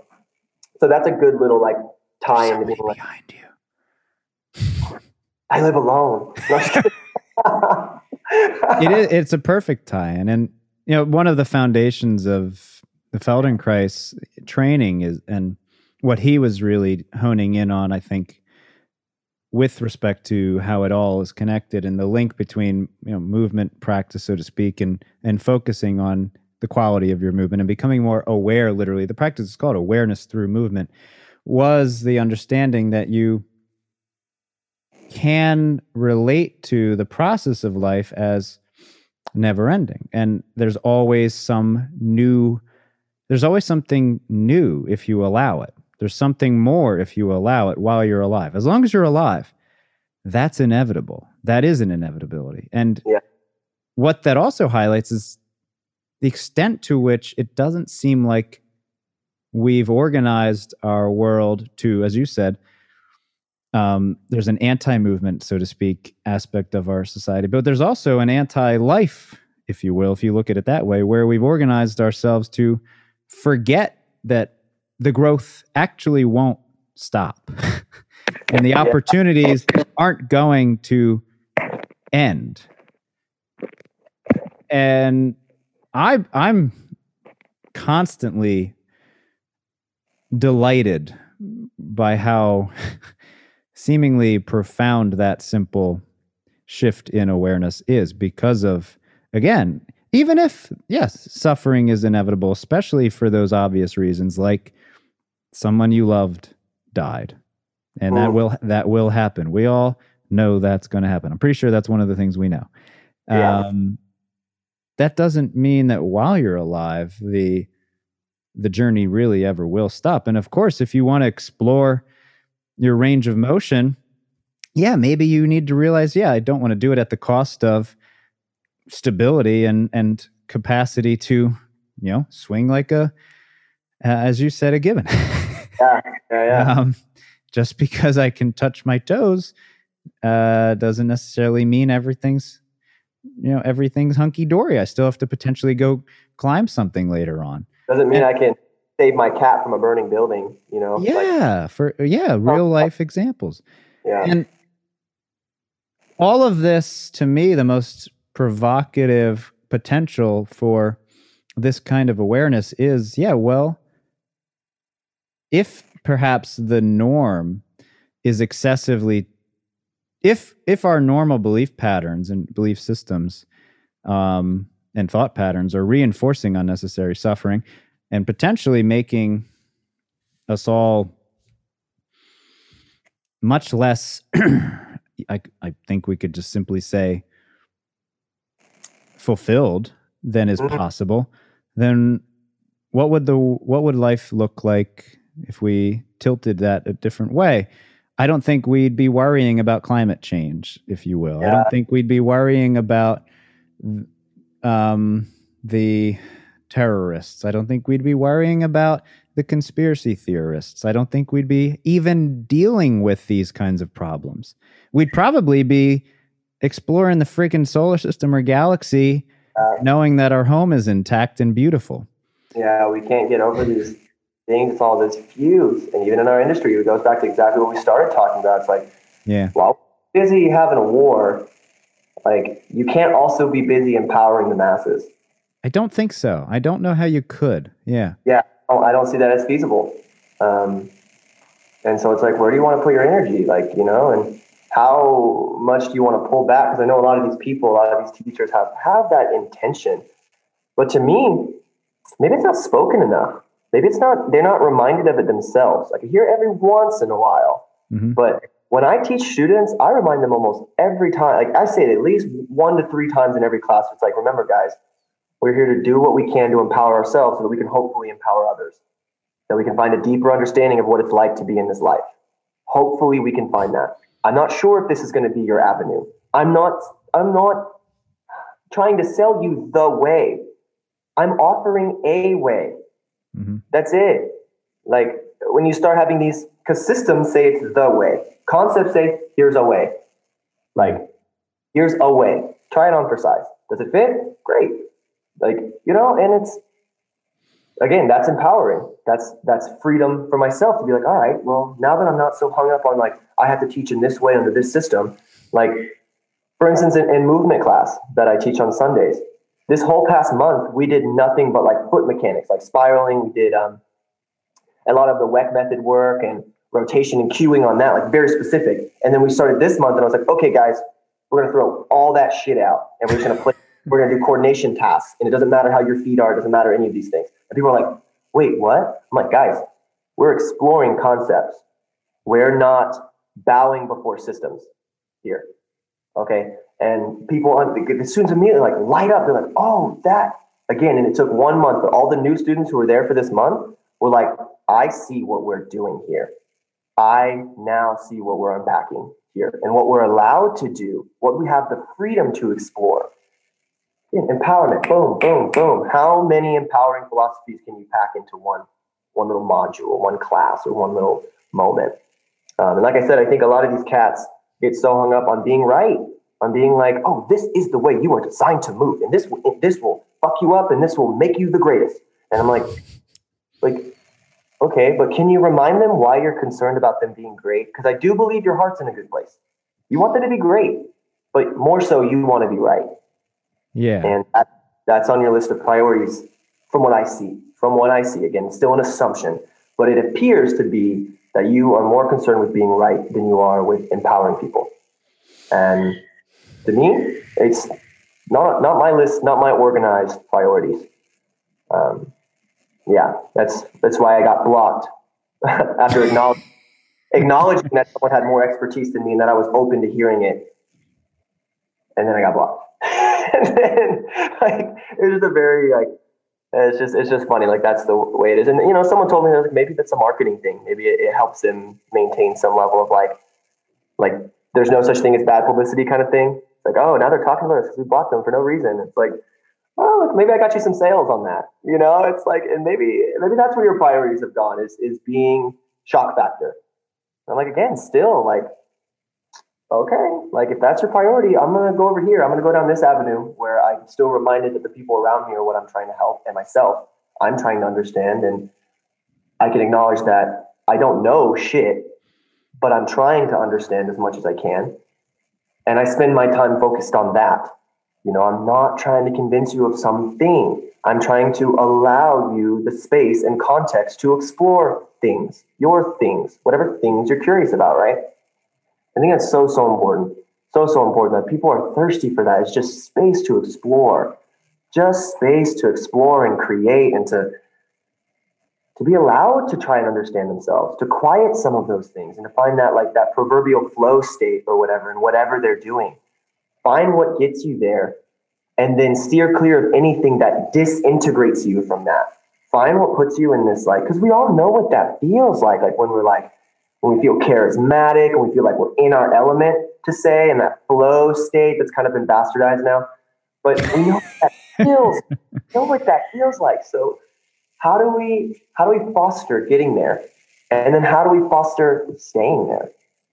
You know? Interesting you say that's been bastardized. I have yeah, there there's a recent film which in a very indirect way provided a a fun suggestion as to how that's become bastardized, which is to simply say people have become addicted to wanting it. They people have become they've desired just that. Yeah. Which again, the propensity to towards excess. It all yeah, it's these are important tools that um yeah, this this lev this way how you go about exploring your yourself and improving your sense of self and relating to others seems to be the key theme here that, that there is a how that matters what is critical understanding what and you know probably having a, a message that is consistently uh, i don't think right but at least striving for um uh, yeah, I guess you could say being supportive of others is is good, yeah. but how you go about it is is so important too. And yeah, there's also yeah, believing how you go about it is extremely important because I, I think that's what I, you've been saying. Yeah, I like yeah exactly. Other other see when I was very academic, I, I remember uh, you always hear like oh IQ, IQ, intelligence quotient, right? There's all these different. EQ, and then yeah. in the recent EQ has become a thing that people are growingly concerned about. But KQ is still associated with like hypermasculinity and jock culture. When people think athleticism, mm. they think like I've seen it in just like social gatherings, like, oh, like the jocks that picked on me in high school and this and that. Like, ooh, see, that's the like that's the toxified culture that is in some of it, right? But there hasn't been a lot of homage paid to treating physicality as an intellectual pursuit, to treating physicality as an integral part of our being. True. We've yeah.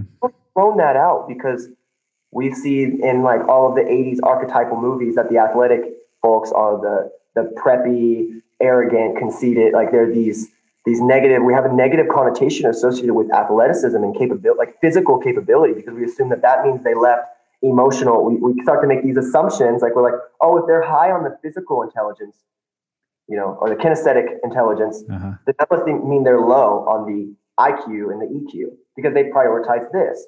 But it's like, but what if they understood that that was their holy trinity? There, that they and they were using one to better unify and to better understand the other.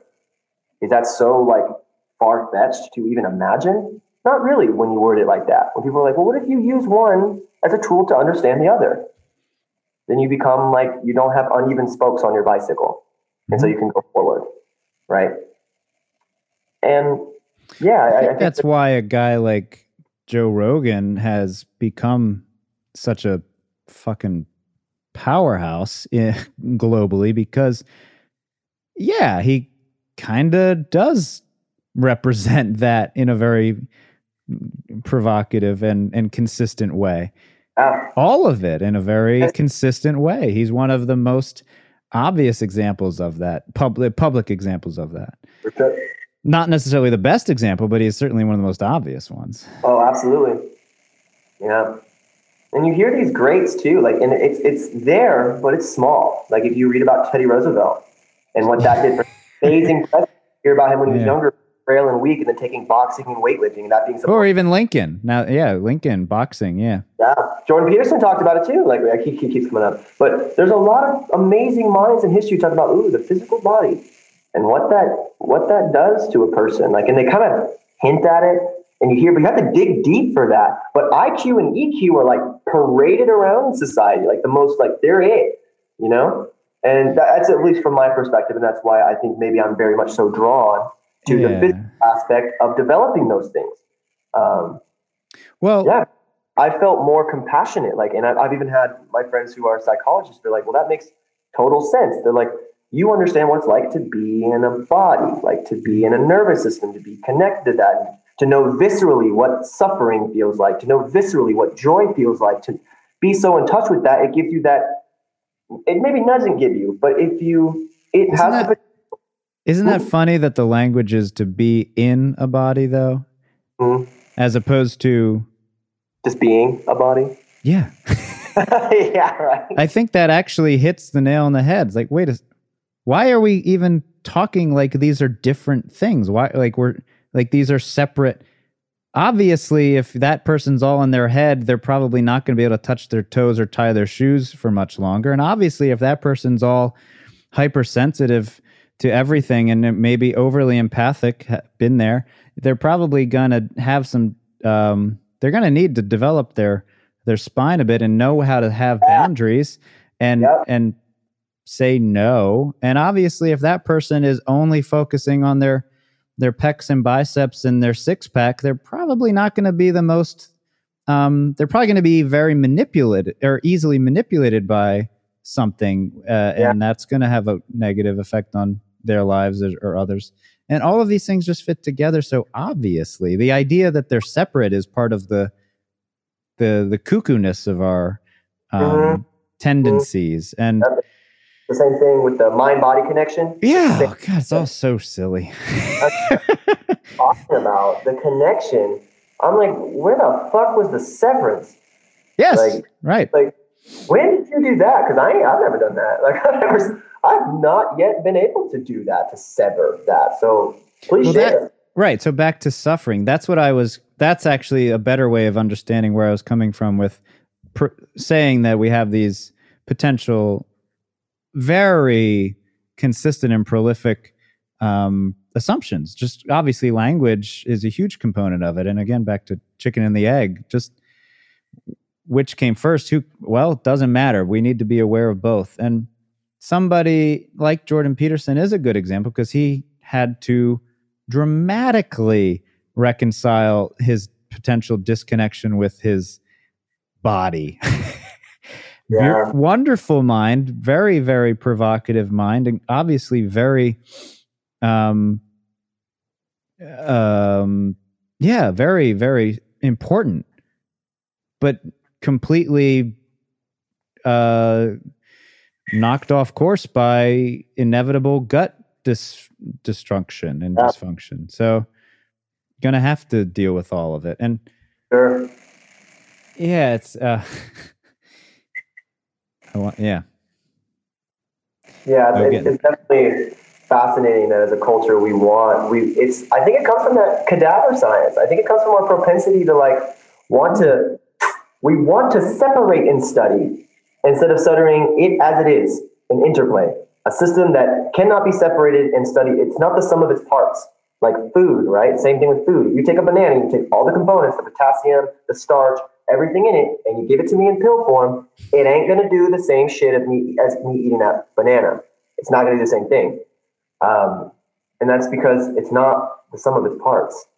Man. It's an interplay. It's things in the right structure in the right place, having connection. It's just it's there's too much going on for us to separate it. Another example in the body is like when we did cadaver science for compression on the spine for like something like a high back bar squat or something, right? For years and years and years and years, we were like, oh my gosh, when you compress the spine, you compress the spine. And then I saw this um, Dr. Moses Bernard. Um, he he studies tensegrity a lot. I think he's a functional range conditioning guy too, which I, I'm not super into, but it is a system out there, right? Another system, another system. We love those, right? and mentioned how recent studies have shown that due to IAP, intra-abdominal pressure, and then tensegrity around the spine, even with a with a 300 pound barbell, there can be net zero compressive forces on the spine. Net zero. Like that is what the human. But for years and years and years, we took the spine out of a cadaver and we loaded it. We're like, how much can it handle before it, you know, herniates or bulges a disc? Oh, it can handle this much. Not even pondering the idea that it functions different when it's alive. Yeah, that's the only real direct critique I have of FP. And and of course, most of us have endemic compressive tendencies. I mean, I'm jealous that you've set yourself up to be able to sit and move around like you have and I I've been sitting in my beautiful little chair here and it is, it is a nice spot, but I know I'm going to get up and move and I'm going to be fine. But the spec- the and I don't I don't really think this is we've gotten into so many more enriching topics and connected it to so much more that's I think not surprising actually in retrospect. But I do want to highlight this one to me consistently really slightly destructive um, me- point that I see all the time in FP, which is that barbell shit is inevitably bad for you. Like it makes no sense to me that they could keep saying that. I mean, take their guy Barry Sanders, no doubt did back squats. I don't understand how they reconcile that kind of I, hypocrisy. People do deadlifts and back squats and front squats all the time, and they're some of the most functional humans I've ever seen. they, um, they, they, what they failed here is to to align with what's called the Lindy effect. Have you ever heard of the Lindy effect? no, tell me. It is the idea that objects don't, or uh, institutions and objects and ideas do not age in the way organisms age. We get older and we die. If I'm 100 years old versus one year old, the 100 year old is more likely to die tomorrow than the one year old, more likely.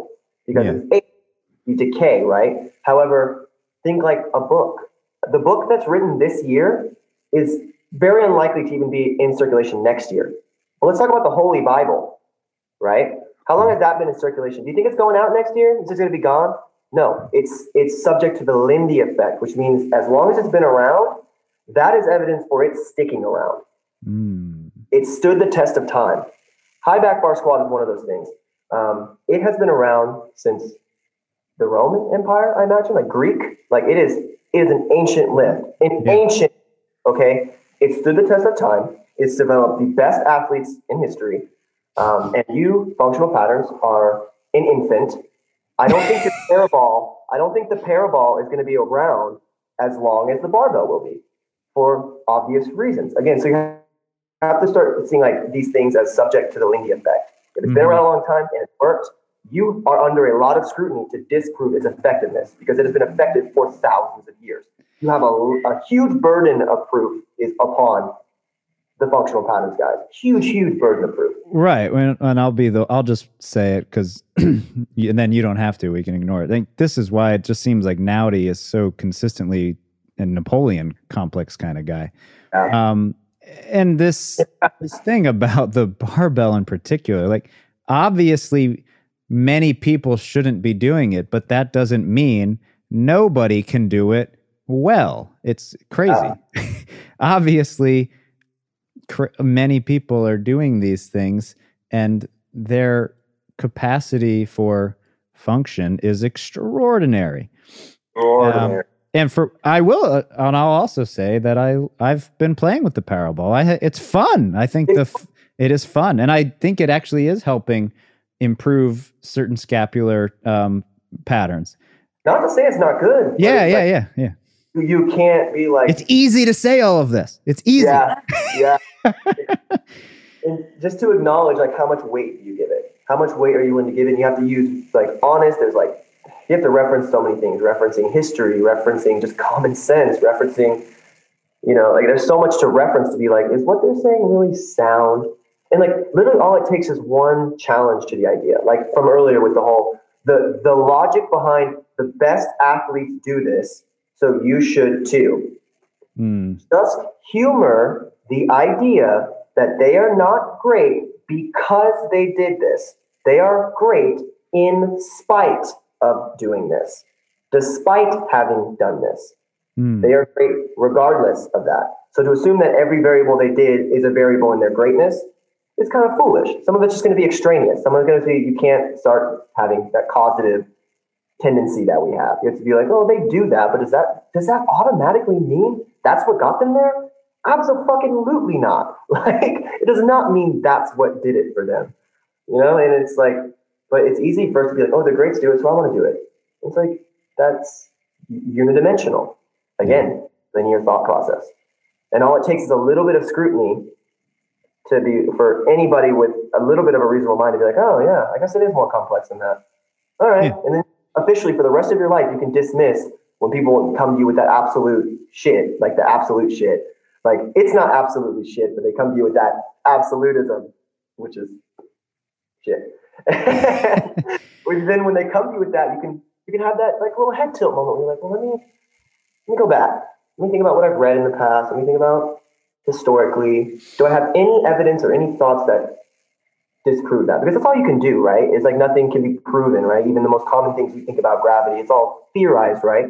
And you can't prove it. You can only have evidence to disprove it. And when you have no evidence to disprove it, it gets its highest, the highest order in science is a theory, Hmm. right? It's so you can only go around disproving things. Um, so it's like, oh, barbells injure people. Barbells are destructive to the body. All I need is one person who didn't destroy themselves while weightlifting, which trust me, there are plenty. All I need is one person to disprove the notion that lifting a barbell is going to destroy your spine, like it's going to destroy you, it's going to hurt you, it's going to harm you. It's like all we need is one person to disprove that. So when you make those absolute claims, huge, huge burden of proof, huge, huge, huge. But if you go just adding just a little bit of necessary skepticism to the absolutes in life, you give people the freedom to be like, oh my God, I can critically think about that too. Great. God, thank goodness. You know what I mean? You don't have to be like, you don't get this authority thing, this appeal to authority where it's like, oh, someone with 500,000 followers said this shit. So it must be true. Hmm. We fall victim to that. Oh, the greats did it. This is appealing to authority too. The greats did it. I must do that. Eh, eh, look at it a little bit. Look at it a little bit. Make sure, like, sit with that thought for 48 hours and see, think about it, write it down, like, really give it the scrutiny because you're talking about big things. You're talking about how you're going to approach life. But don't take that lightly. Put it under a microscope and make sure it, it fits, make sure it holds true under some tests. And I think a lot of people are just like, oh, I heard this philosophy. It sounded eloquent. We love eloquent, eloquently strong words. Uh, we read it in a book and we're like, we live by that. And it's like, well, what about the next book that's just as eloquent but antithetical? You know, it's like, so you have to contend with that, like, especially in the age of misinformation. You have to be able to be like, okay, are there key things that I can kind of live by and use as just navigators? So all you do is look at systems and look at absolutes and then question them. And you just go about questioning absolutes. And that's your, that, at least for me, that's become my way, is to just kind of question, experiment, prod, put some art in it, remind people that you don't know. You're just that guy who's willing to experiment and is willing to share what he understands with the disclaimer that there I could be wrong, with the disclaimer that I'm open to one of you in this even setting. I'm open to one of my students showing me something new. Like that's that's great. You open a context for really great dialogue and you create you create the same the same mad scientist that you might want to be or the same researcher, experimenter, tinkerer, this this navigator or this trailblazer, you can still instill that in your students too, the people you work with. Because all the time I see someone do something, I'm like, I and they've never done it. And I'm like, I've never thought to do that. But they bring their own beliefs, they bring their own approaches, and they show you something, and you're like, you're inspired in that moment. It's like, oh wait, you came to me for guidance, and I'm sitting here and I'm like dumbfounded by what you just showed me. And when you're willing to be like that, but I could, I could, I could be like, oh, I've never seen that. It makes me feel like I might could be wrong. Get out of my class. Lock. like, what happens? You know, what happens when we get like that? I'm not here for it. I think we.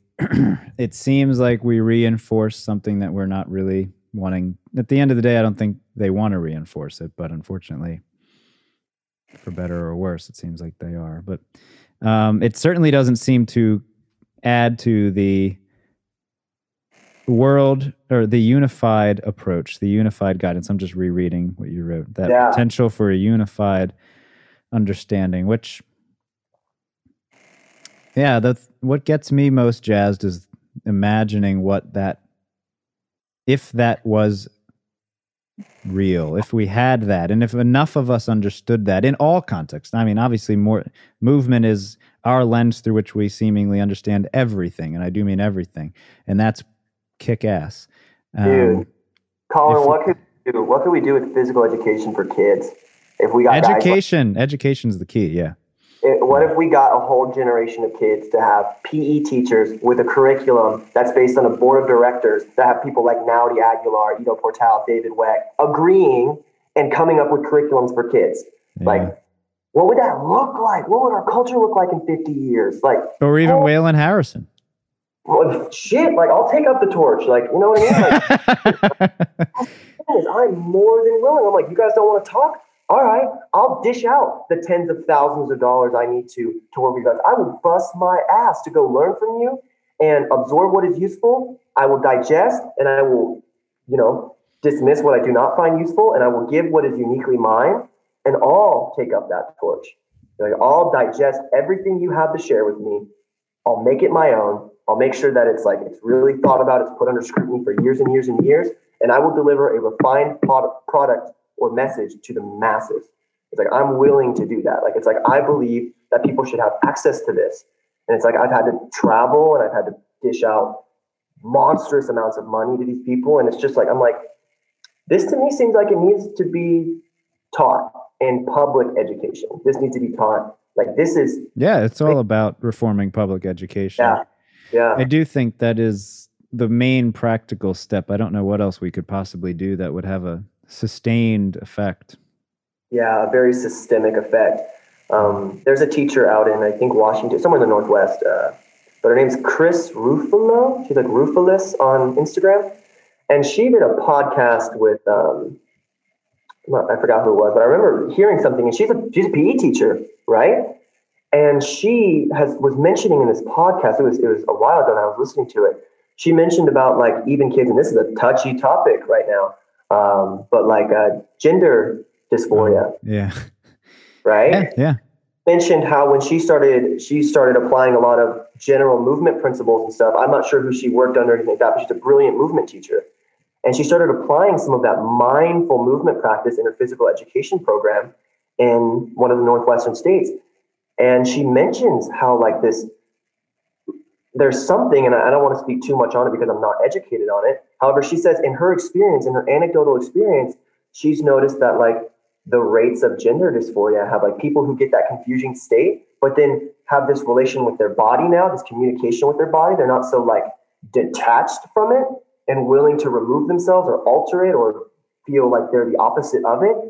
That has dissipated heavily. She has seen it just like she has seen it plummet. Just and this is just an anecdote, but it's Makes like sense. it's you think like what kind of psychological disempowerment do we start to rectify whenever we have a culture around quality movement, around capacity, around adaptability? Like, what do we, what, do, what kind of generation do we create? Like, because we haven't done it really.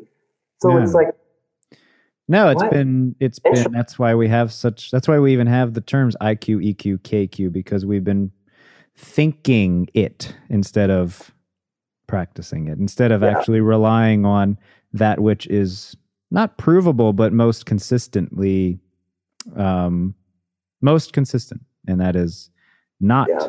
a thought. not rooted in a thought. We can think our way into any direction yeah, literally i think we've that's that's a i believe that we can think ourselves into any corner oh, for sure. Talk Um, to 10 people about what they believe about their life, and you'll see that they, you can exactly exactly so the the foundation for changing your beliefs and your sense of self of course it can't just be rethinking it has to be thinking while exploring thinking allowing for the thinking to change not directly but indirectly if you will Yeah, or at least in tandem with movement. Yeah. And it's so easy to feel too. Like usually it takes one class. Like at least when I'm working with students, it takes one class for them to see. Like we'll I, I bring a chalkboard and whatnot to every class too, because there's the moments where we have like the classroom where we're doing terminology or definitions, or I'm showing them how I broke down what I programmed for them. Um, I'm showing them like, okay, we had A1 where you dribble, like A means you use both hands, B meant you use one hand, and left or right, this, okay, A, C 1.2.1, like everything has like, and this is the task at hand. You can start to see how I webbed this and what the flow chart looked like for me developing this increasingly complex task. Hmm. So students see that process, right? And they notice that and they're like, they're like, oh, that's very, very cool. That's that's wildly fascinating. Like people are mind blown that there's like you can like almost it gives us, it gives me when I'm feeling it, when I'm in that state, when I'm imagining it and I'm writing it down, it's almost I get a very mad scientisty feel. Like I feel very like, oh my gosh, what if I did this? And I pick up my tennis balls and I'm moving around with like some sticks and stuff. I'm like, okay. And, i and I call like one of my roommates or something over. I'm like, hey, come try this. And I'm just tinkering with it. But then in class, something will come up, and I, I will have spent an hour and a half, two hours writing in a journal about something. And then in class, in 30 seconds, we'll be playing with something. I'll be like, oh, what if we? And you start to see the value of the doing in in practice, in the field, in the thick of it, in the chaos, improvisation. Like what you see in the moment when it's actually played out is so much more potent than what you can theorize on paper, than what you can think about and just imagine. Those are valuable parts of it, but and they see it too. They'll do the same thing. I'll be like, okay, write out like imagine in your head how you want to do this movement, how you want to go about it, how you want it to look. Let's do a visualization exercise. And then like imagine how you would progress that, how you would make that a little more. And then they do it, and then they're doing it like, oh, and then that's where the connections start to come in. They're like, okay, I thought about this so hard for this five ten minute exercise. And then I went into it in 15 seconds, all of that thought had to get thrown out the window because in practice, it didn't work the way I thought it would. But I found a new avenue. And now I, in the future, I will think differently based on this new information I've gotten from practice. So now I'll even theorize better. I will theorize with more efficacy because I have been in the chaos. I've been in the field. And so students get very apt very quickly because, well, it's a body we're talking about. And I don't, I don't attribute it to that any system I use, because I don't use a system, right? I don't attribute it like to that. It's like, but fostering that exploration is amazing. Like, and again, it's raising that bar for what you believe humans are capable of. I do hold a core belief that humans are, I mean, like even this, even working with this, I don't treat it humbly that this is the most advanced piece of biotech in the known universe. I don't treat that humbly. Okay, I treat that with the utmost divine respect. And when I go in there, I am aware that everybody I'm looking at is in the same piece of divine technology.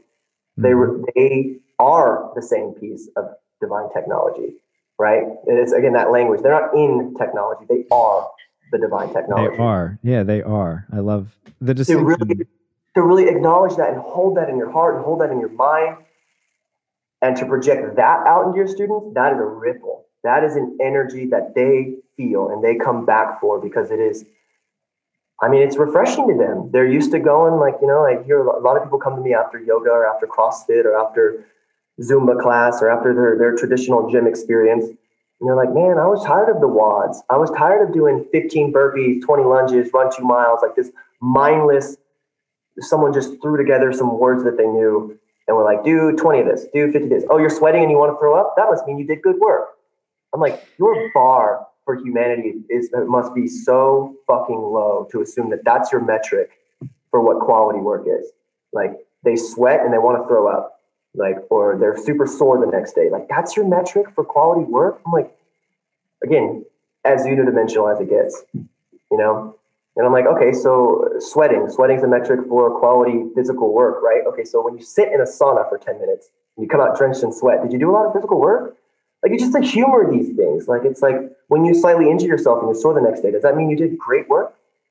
Like, when it's like these are these are piss poor metrics that people are using, and they're and I've done seminars for these gyms. I've done seminars for CrossFit gyms and all sorts of different facilities and stuff. And it's like I always I look the personal trainers and coaches in the eye and I'm like, guys, you're working and I, I give them that. You're working with divine technology. You're working with people's vehicle for everything they're ever going to do in their life.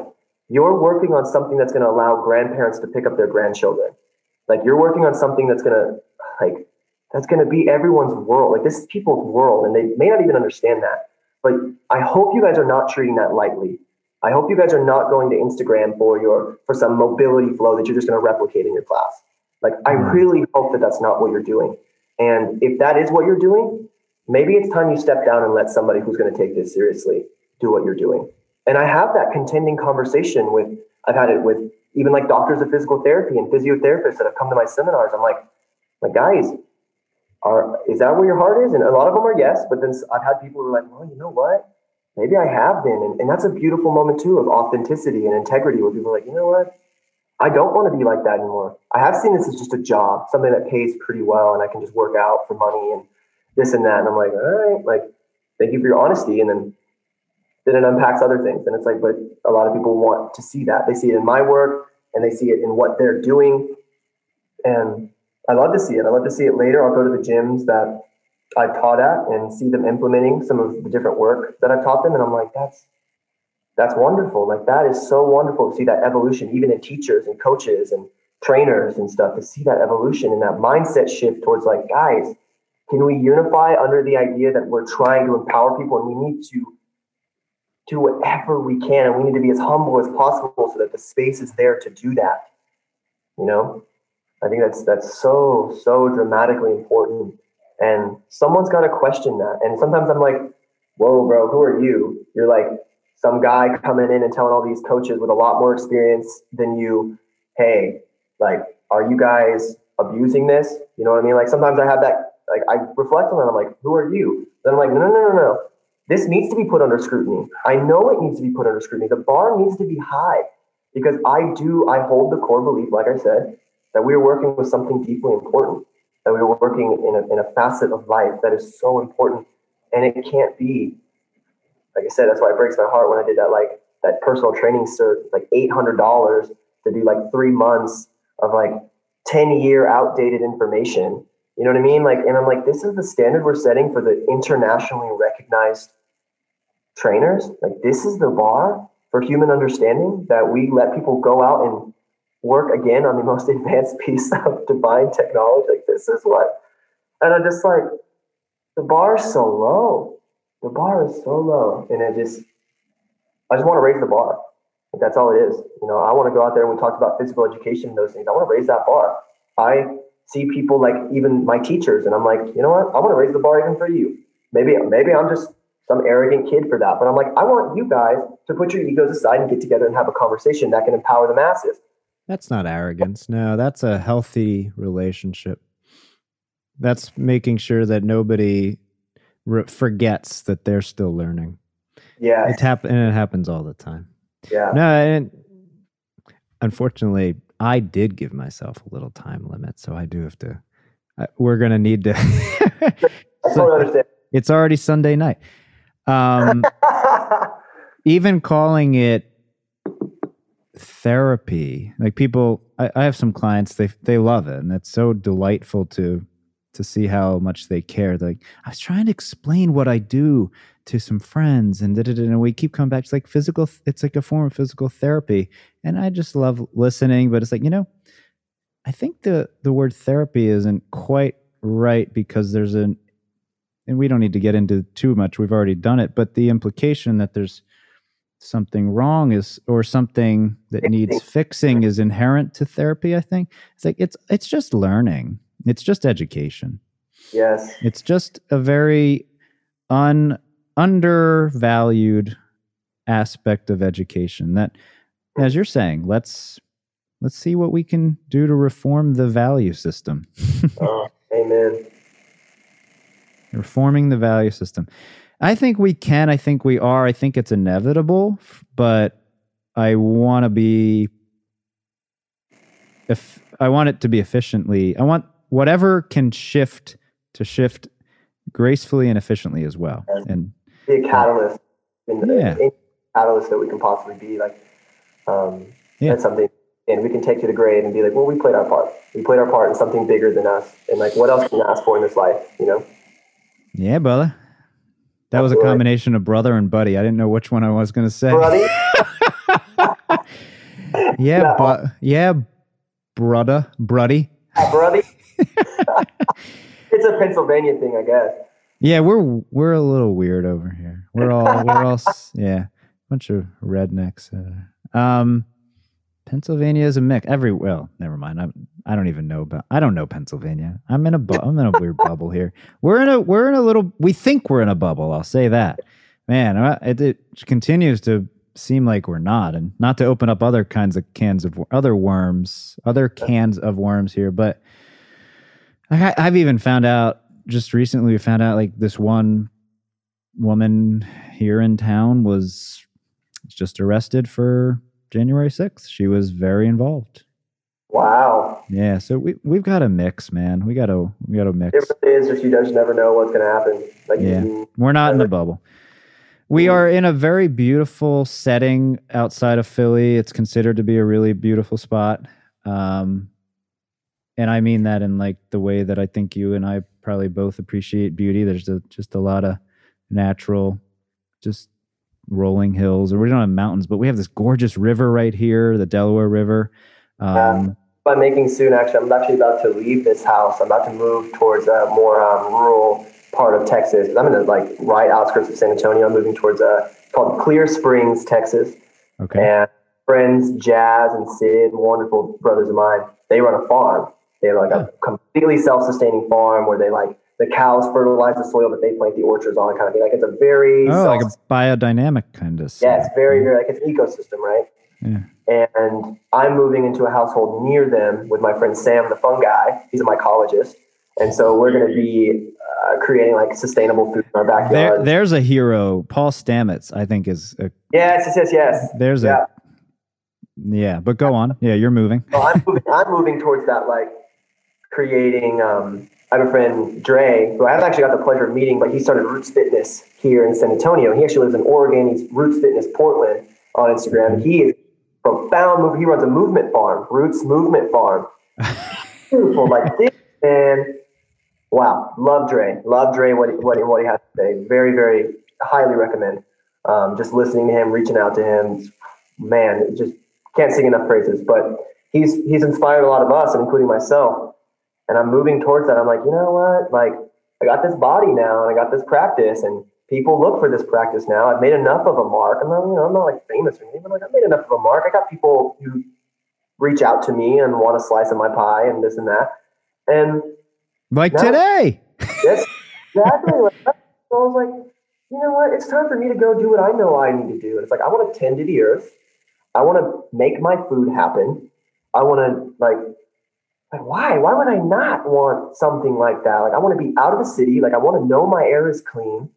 I want to just be comfortable in those things. I want to have rituals like fire and ice rituals where we sit by the fire, set up the ice tub, and we go, we bounce back and forth. Like, I want that. Like, I want to start celebrating solstices and equinox, not, you know what I mean? Not like the new year, January 1st. Like, I want to think more like that. I want to be in tune with the seasons. I want to move this body in tandem with where it came from. Mhm, know? mhm. So that's where I'm leaning towards. And so there was a, it's a big, like, it was a big, like, well, all right. This, uh, now, oh, what is this? Your name. My what? Am I getting a Zoom call again? You're getting another Zoom call? Nope. No way I can do that. Never on Zoom. Oh well. Beeping. Maybe it's just this one. Yeah. I have no idea. I'm just moving towards that. Like that now it's time for me to make that evolution in my life and to make that change. So instead of videos of maybe me moving in my beautiful hardwood space, it's gonna be more me like tilling soil and me like it's gonna be an environment change where it's like it's gonna be me more out, breathing, dousing, being with the, the temperatures, being with the seasons. It's gonna be more because that's what I'm leaning towards. That's like what I feel called to do. That's um, awesome. Good for you. And yeah. I love calling it a movement farm. I yeah. that, that's a kind of model that's probably worth trying to recreate all over the place. Dre's got it going on. He has the he has the the garden games every year where he invites a bunch of people. I haven't had the blessing of going out yet, but intend to. It's usually in September, and everybody goes out and they have like they'll put a person in a wheelbarrow and they'll like like just they're literally like doing like Olympic games in this huge garden that's based in movement philosophy, and it's just a blast. And he's just wicked strong. He's got it's funny because he's so connected to everything. He's got little baby D. He's got a son, and as he grows, so you'll see him doing like these super slow muscle ups with him, like with the baby strapped to him, and you just see like it's so well connected. And as the as the child grows, he's getting strong. He's connected to it. Like that's his symbiosis, and you see it in the way he speaks, and you hear it in his captions and what. It's like captivating captions for sure. Um, yeah, and he's he's just he's got an understanding that I'm like, mm, that's a pie I want a slice of. So I'm gonna move my life towards that because I have the freedom to. And again, I, I wrote that's what I wanted, and then I was at movement class, and one of my friends came in and was like, "Hey, I actually live in this big old house, like with a bunch of bedrooms that I'm just renting out myself, and this and that. And I have a farm, the, like I have a backyard, and the farm 20 minutes from us with Jazz and Sid, and people I knew. And I was like, I literally thought about it like in the same week. It's one of those things like at least for myself, I've had to stop getting surprised when I ask for something on paper or when I reflect on something and then it shows up in my life. It's like hmm. that law of attraction kind of thing. Like at some point, you have to stop being mesmerized by that. You have to just be like, all right, of course. What else is new? Like I attract what I want. I attract what I need in this life, and it's just Yeah. like you go with that, and you don't try to understand the forces at play, or you try to like speculate. Look at the stars. They're good. No, be in the flow. Stop disintegrating. Just be in, and I'm in and now I'm going towards exactly what I want. I'm super, super excited. But yeah, definitely, like it's interesting because my content and stuff will most certainly be like kind of altering towards that. I'm wondering, I'm curious to see what people will see, what people will say, uh, how many, what kind of different people might be attracted to that approach to practice. Because with my current practice, I attract a lot of like people, like ex gym rats almost, right?